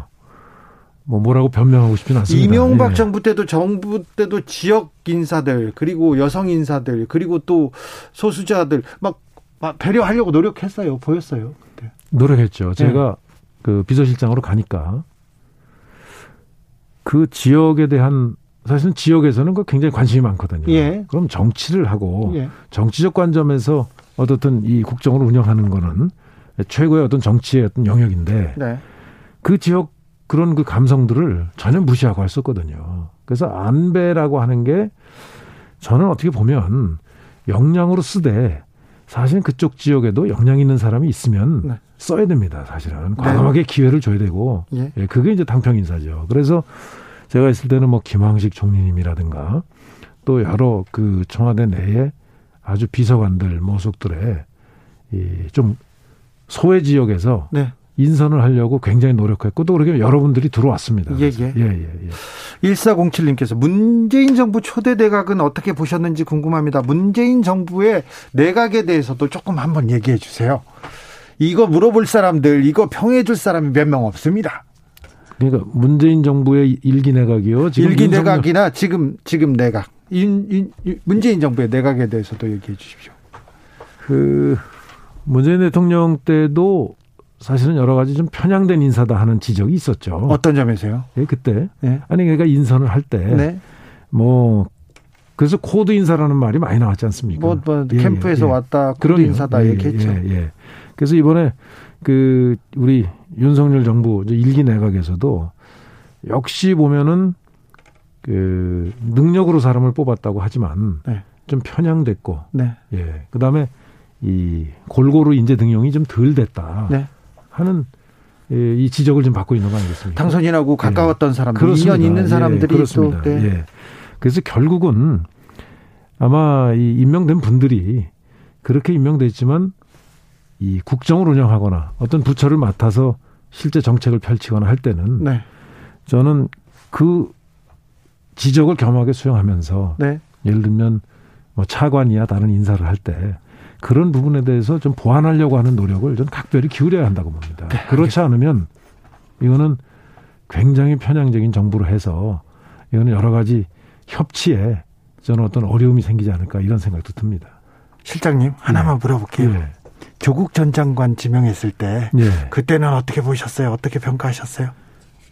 조국 장관이 지명됐을 땐 지명되면서부터 바로 좀 여러 가지 그 문제들이 왜 지적이 됐지 않습니까? 네. 예, 그 당시에 뭐 언론에서 저는 이제 언론을 통해서 보는데 그 법무장관은 사실은 이명박 대통령 때는 철- 철저한 원칙이 법무장관은 정치인 임명 안 한다 했었어요. 네. 예, 예. 그리고 그러다 보니까 이제 그 내부 승진자들 뭐 그 검찰이나 법원에서 이렇게 예. 특히 이제 검찰에서 네. 그 성장한 분을 이제 임명을 주로 했는데 조국 장관을 임명할 때는 사실은 정치인 출신은 아니지만 굉장히 정치적인 인사로 이렇게 해석을 했습니다. 저는. 네. 예. 그래서 아 저거는 공정이 굉장히 중요한 이 법무부의 운영이 자칫 정치적 시비거리의 대상이 되겠다. 그러다 보니까 사실은 국민들에게 상당한 지지를 받는 검찰 개혁을 하는데도 불구하고 그게 이제 일종의 다른 편에서는 이 전혀 다른 정치적 해석을 불러일으키고 네. 이런 좀 아픈 저는 이 지적이 있었다는 점을 또 같이 지적하고 싶습니다. 알겠습니다. 대통령 비서실장을 지내셨고요. 또 다양한 경험을 하셨는데 아, 대학 총장도 지내시고요. 근데 경기 교육감, 교육감으로서 또 교육을 위해서 자기의 경험을 이렇게 이렇게 환원한다고 하시고 지금 경기 교육감의 예비 후보로 등록하셨어요. 네, 했습니다. 아무튼 예. 어떤 정책을 펼치실지 참 참 궁금합니다. 네, 네. 어, 제가, 제가 진행 상황 따라서 어, 찾아뵙고 또 모시고 그러겠습니다. 네네. 네, 예, 말씀 감사했습니다. 감사합니다. 당선인 특별 고문이셨던 임태희 경기도 교육감 예비 후보였습니다.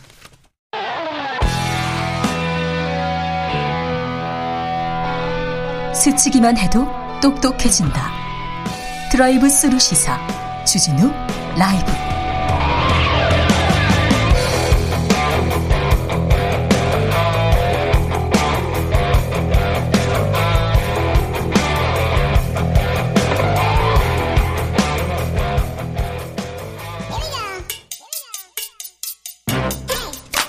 뉴스를 향한 진지한 고민 기자들의 수다. 라이브 기자실을 찾은 오늘의 기자는 미디어 오늘 정철웅 기자입니다. 안녕하세요. 네, 오늘은 어떤 이야기? 어, 12일 날 민주당 정책의원총회에서 이제 언론개혁 법안 당론으로 채택을 해서요. 언론개혁도 갑니까? 예, 어떤 내용인지 소, 간단하게 소개해 드리려고. 네. 하나는 이제 포털의 자체적인 뉴스 편집을 금지하는 내용입니다. 네. 그러니까 이제 뉴스 서비스는 앞으로 이제 우리가 직접 검색해서 나오는 뉴- 뉴스 그리고 언론사를 구독하는 경우에만 가능하게 되고 네. 또 아웃링크를 의무화하게 됩니다. 그러니까 기사를 클릭하면 네이버나 다음에서 보는 게 아니라 해당 사이트로 이동을 하게 되는 거죠. 그래서 앞으로는 알고리즘이나 자체 기준에 따라 기사 추천, 배열, 편집을 못하게 하겠다. 요게 이제 민주당의 당론으로 확정이 됐습니다. 일단 포털에서 포털에서 누구를 밀어주기, 장난치기 이런 거 못하게 하겠다 이런 생각이군요. 예, 그래서 메인에서 지금 다음의 경우 다음 메인에서 보는 뉴스 방식 중단되고요. 만약에 네. 통과가 되면 네이버의 경우는 알고리즘에 기반한 마이뉴스 어, 사라지게 됩니다. 네. 그리고 특정 언론사를 어, 나의 검색 대상에서 제외하거나 추가할 수 있도록 포털이 기술적 조치를 해야 한다. 이것도 지금 추진할 예정이고요. 그렇습니다. 개인적으로는 이, 이게 통과가 된다고 해서 과연 뉴스 수용자들이 좋은 뉴스에 쉽게 지금보다 도달할 수 있을지는 회의적이긴 합니다. 왜냐하면 아시겠지만 뉴스를 생산하는 이 조회수 중심의 뉴스 생산 메커니즘이 그대로이기 때문에 네. 이것만으로 그 좀 나아질 수 있을까 좀 회의적이긴 한데 본질적인 고민까 고민을 했는지는 좀 네. 예 근데 뭐 일단 참 지켜봐야 될 것 같고요. 예. 또 하나는 이제 공영방송 지배구조 개선안인데 네. 그 독일의 제데프라는 공영방송사가 있습니다. 예. 여기에 있는 방송 평의회 요걸 이제 모형으로 만드는 공영방송 운영위원회입니다. 네. 어, 현재 있는 공영방송 이사회를 이제 운영위로 바꾸고 인원을 25명으로 늘리는 건데요. 네. 지금 KBS 이사회 11명, MBC 방송문화진흥회 이사회 9명, 뭐 이런 수준인데 이걸 25명으로 늘리겠다는 거죠. 예.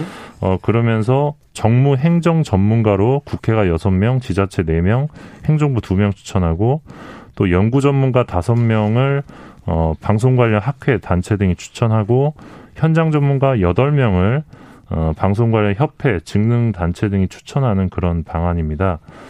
어, 여기에 대해서도 조금 논란은 있는데 일단 독일 상황에 맞게 세팅된 게 이 방송 평의회인데 과연 한국의 상황에 맞겠냐 그리고 연구 전문가랑 현장 전문가를 뽑을 때 이제 학회나 단체, 협회나 직능 단체가 추천한다고 했는데 그러면 어떤 학회, 어떤 단체들이 추천을 할 수 있겠냐? 그 추천 단체를 또 뽑아야 되잖아요. 그 단체는 또 누가 뽑냐? 아이고 이것도 뭐 세월, 세월이 오래 필요한데요. 예, 그래서 조금 이 부분도 어, 수기 과정이 필요할 것 같고요. 징벌적 손해배상제는요?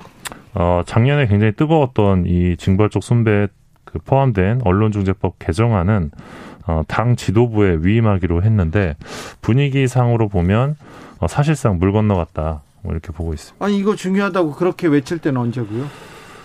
그러게요. 네. 아, 네. 민주당 표 언론 개혁이 어떻게 가는지 또 지켜볼까요? 다음으로 만나볼 이야기는요? 네, 그 유퀴즈 온더블럭 보시나요? 저는 안 봅니다. 네, 안 보실 줄 알았어요. 네, 저는 텔레비전 안 예. 예능도 좀 보시면서 좀 이렇게 힐링도 좀 하셔야죠. 예능 드라마 안 봅니다. 네, 그 윤석열 대통령 당선자가 TVN의 인기 프로그램입니다. 나온다며요. 온더블럭에 출연한다는 소식인데요. 네. 어, 지난 13일 날 녹화에 참여한 사실이 알려지고 나서 녹화 끝났네요. 예. 지금 20일 날 방송 예정인데 이 시청자 게시판에 7천 건이 넘는 글이 올라온 상태입니다. 예. 어, 출연에 찬성한다는 내용도 있는데 어, 대부분은 출연을 반대하는 내용의 게시글입니다. 네. 어, 쟁점이 뭐냐? 이 프로그램 기획 의도에 맞냐? 윤 당선자의 출연이 요 대목인데 네. 사실 저는 유퀴즈를 좀 보는 편인데 네. 되게 평범한 분들이 지금까지 많이 나왔었거든요. 예. 골목에서 지나가다가 만난 뭐 빵집 아저씨라든지 뭐 이런 그리고 최근에는 이제 코로나 이후에는 뭐 연예인들도 좀 출연하긴 했는데 어, 어떤 다양한 시민들의 삶을 따뜻하게 다룬다 이런 포맷이었거든요. 네. 근데 지금까지 정치인 정치인이 나온 적은 없었습니다. 정치인이 나온 적이 없었어요. 예, 그래서 지금 프로그램의 가치를 잃게 되는 것 아니냐 네. 이런 의견도 있습니다. 저기 문재인 대통령이 손석희 JTBC 사장하고 인터뷰를 했죠. 네, 어제 인터뷰했고 오늘도 인터뷰했을 거예요. 해가지고 이제 나온다고 하는데 네. 어 손석희 사장 말고 유재석 씨하고 인터뷰하는 거 아니냐 그런 얘기도 좀 있었어요. 아. 그런데 안 됐었는데 네. 아, 네, 안 됐었는데 아무튼 유퀴즈에 어, 윤석열 당선인이 나왔군요. 예, 시청자들이 가장 우려하는 거는 이 프로그램이 정권 홍보 차원에서 이용되는 것으로 좀 보이는데요. 네. 게시글들을 보면 유재석을 정치 홍보에 이용하지 말라. 예, 예. 뭐 이런 내용도 있고 뭐 윤통 나오는 유퀴즈 기대된다. 뭐 이런 의견도 있고 뭐 다양한 의견이 있는데 어 유재석 씨가 사실 굉장히 지금까지는 이 정치적인 논란에 휘말리지 않기 위해서 굉장히 노력했던 인물이거든요. 그렇죠, 맞아요. 예. 어, 그래서 개인적으로는 유재석 씨도 그 이번 윤석열 편에 대해서 별로 안 좋아하지 않았을까 이런 논란에 휘말리게 되는 거기 근데 왜 녹화까지 갔을까요? 또 여기는 어떤 또 그러게요. 네. 예, 순수 예능 방송을 지향하던 하던 유퀴즈였는데 네. 조금 개인적으로 안타깝습니다. 다음으로 만나볼 뉴스는요? 어, 문체부 장관 후보자로 박보균 전 중앙일보 편집인 내정이 된 상태인데 예. 어, 이 신문 정책을 담당하는 주무부처죠 문체부가. 네. 근데 신문인 출신 장관을 지명하기 대단히 이례적입니다. 네. 당장 이제 과거에 썼던 칼럼이 주목을 받는데 2020년 11월 19일자 칼럼의 첫 시작을 보면 이렇습니다. 민심의 바람이 분다. 윤석열 현상이 분출한다. 요 내용인데요. 네. 어, 이때가 사실 검찰총장에서 내려오기도 전이었는데 네, 네. 범야권의 독점적 선도다 이러면서 굉장히 치켜 세운 바가 있습니다. 네. 다른 칼럼에서도 뭐 윤석열은 패배하지 않는다 뭐 이런 내용들. 노인과 바다에 노인에 네. 이렇게 비유해 가지고 막 아유 너무 너무했더라고요. 네, 그리고 예전에 뭐 박정희의 책상이란 칼럼에서는 네. 굉장히 박정희 전 대통령이 소박했다 이런 네. 검소함을 강조하기도 했고 예. 전두환 전 대통령은 평생 의리를 중시했다는 내용을 전하기도 했습니다. 전두환 박정희를 좀 찬양하는 그런 기- 칼럼도 썼더라고요. 네, 후보 후보자는 새 정부에서 블랙리스트는 있을 수 없다라고 발언했는데 네. 그 약속이 지켜졌으면 좋겠습니다. 지금까지 정철훈 기자였습니다. 고맙습니다. 네. 주진우 라이브는 여기서 마치겠습니다. 애청자 인증 퀴즈의 정답은 정유라. 정유라였습니다. 음, 저는 여기서 인사드려도 됩니까? 지금까지 주진우였습니다. 저는 내일 오후 5시 5분 주진우 라이브 스페셜로 다가올게요.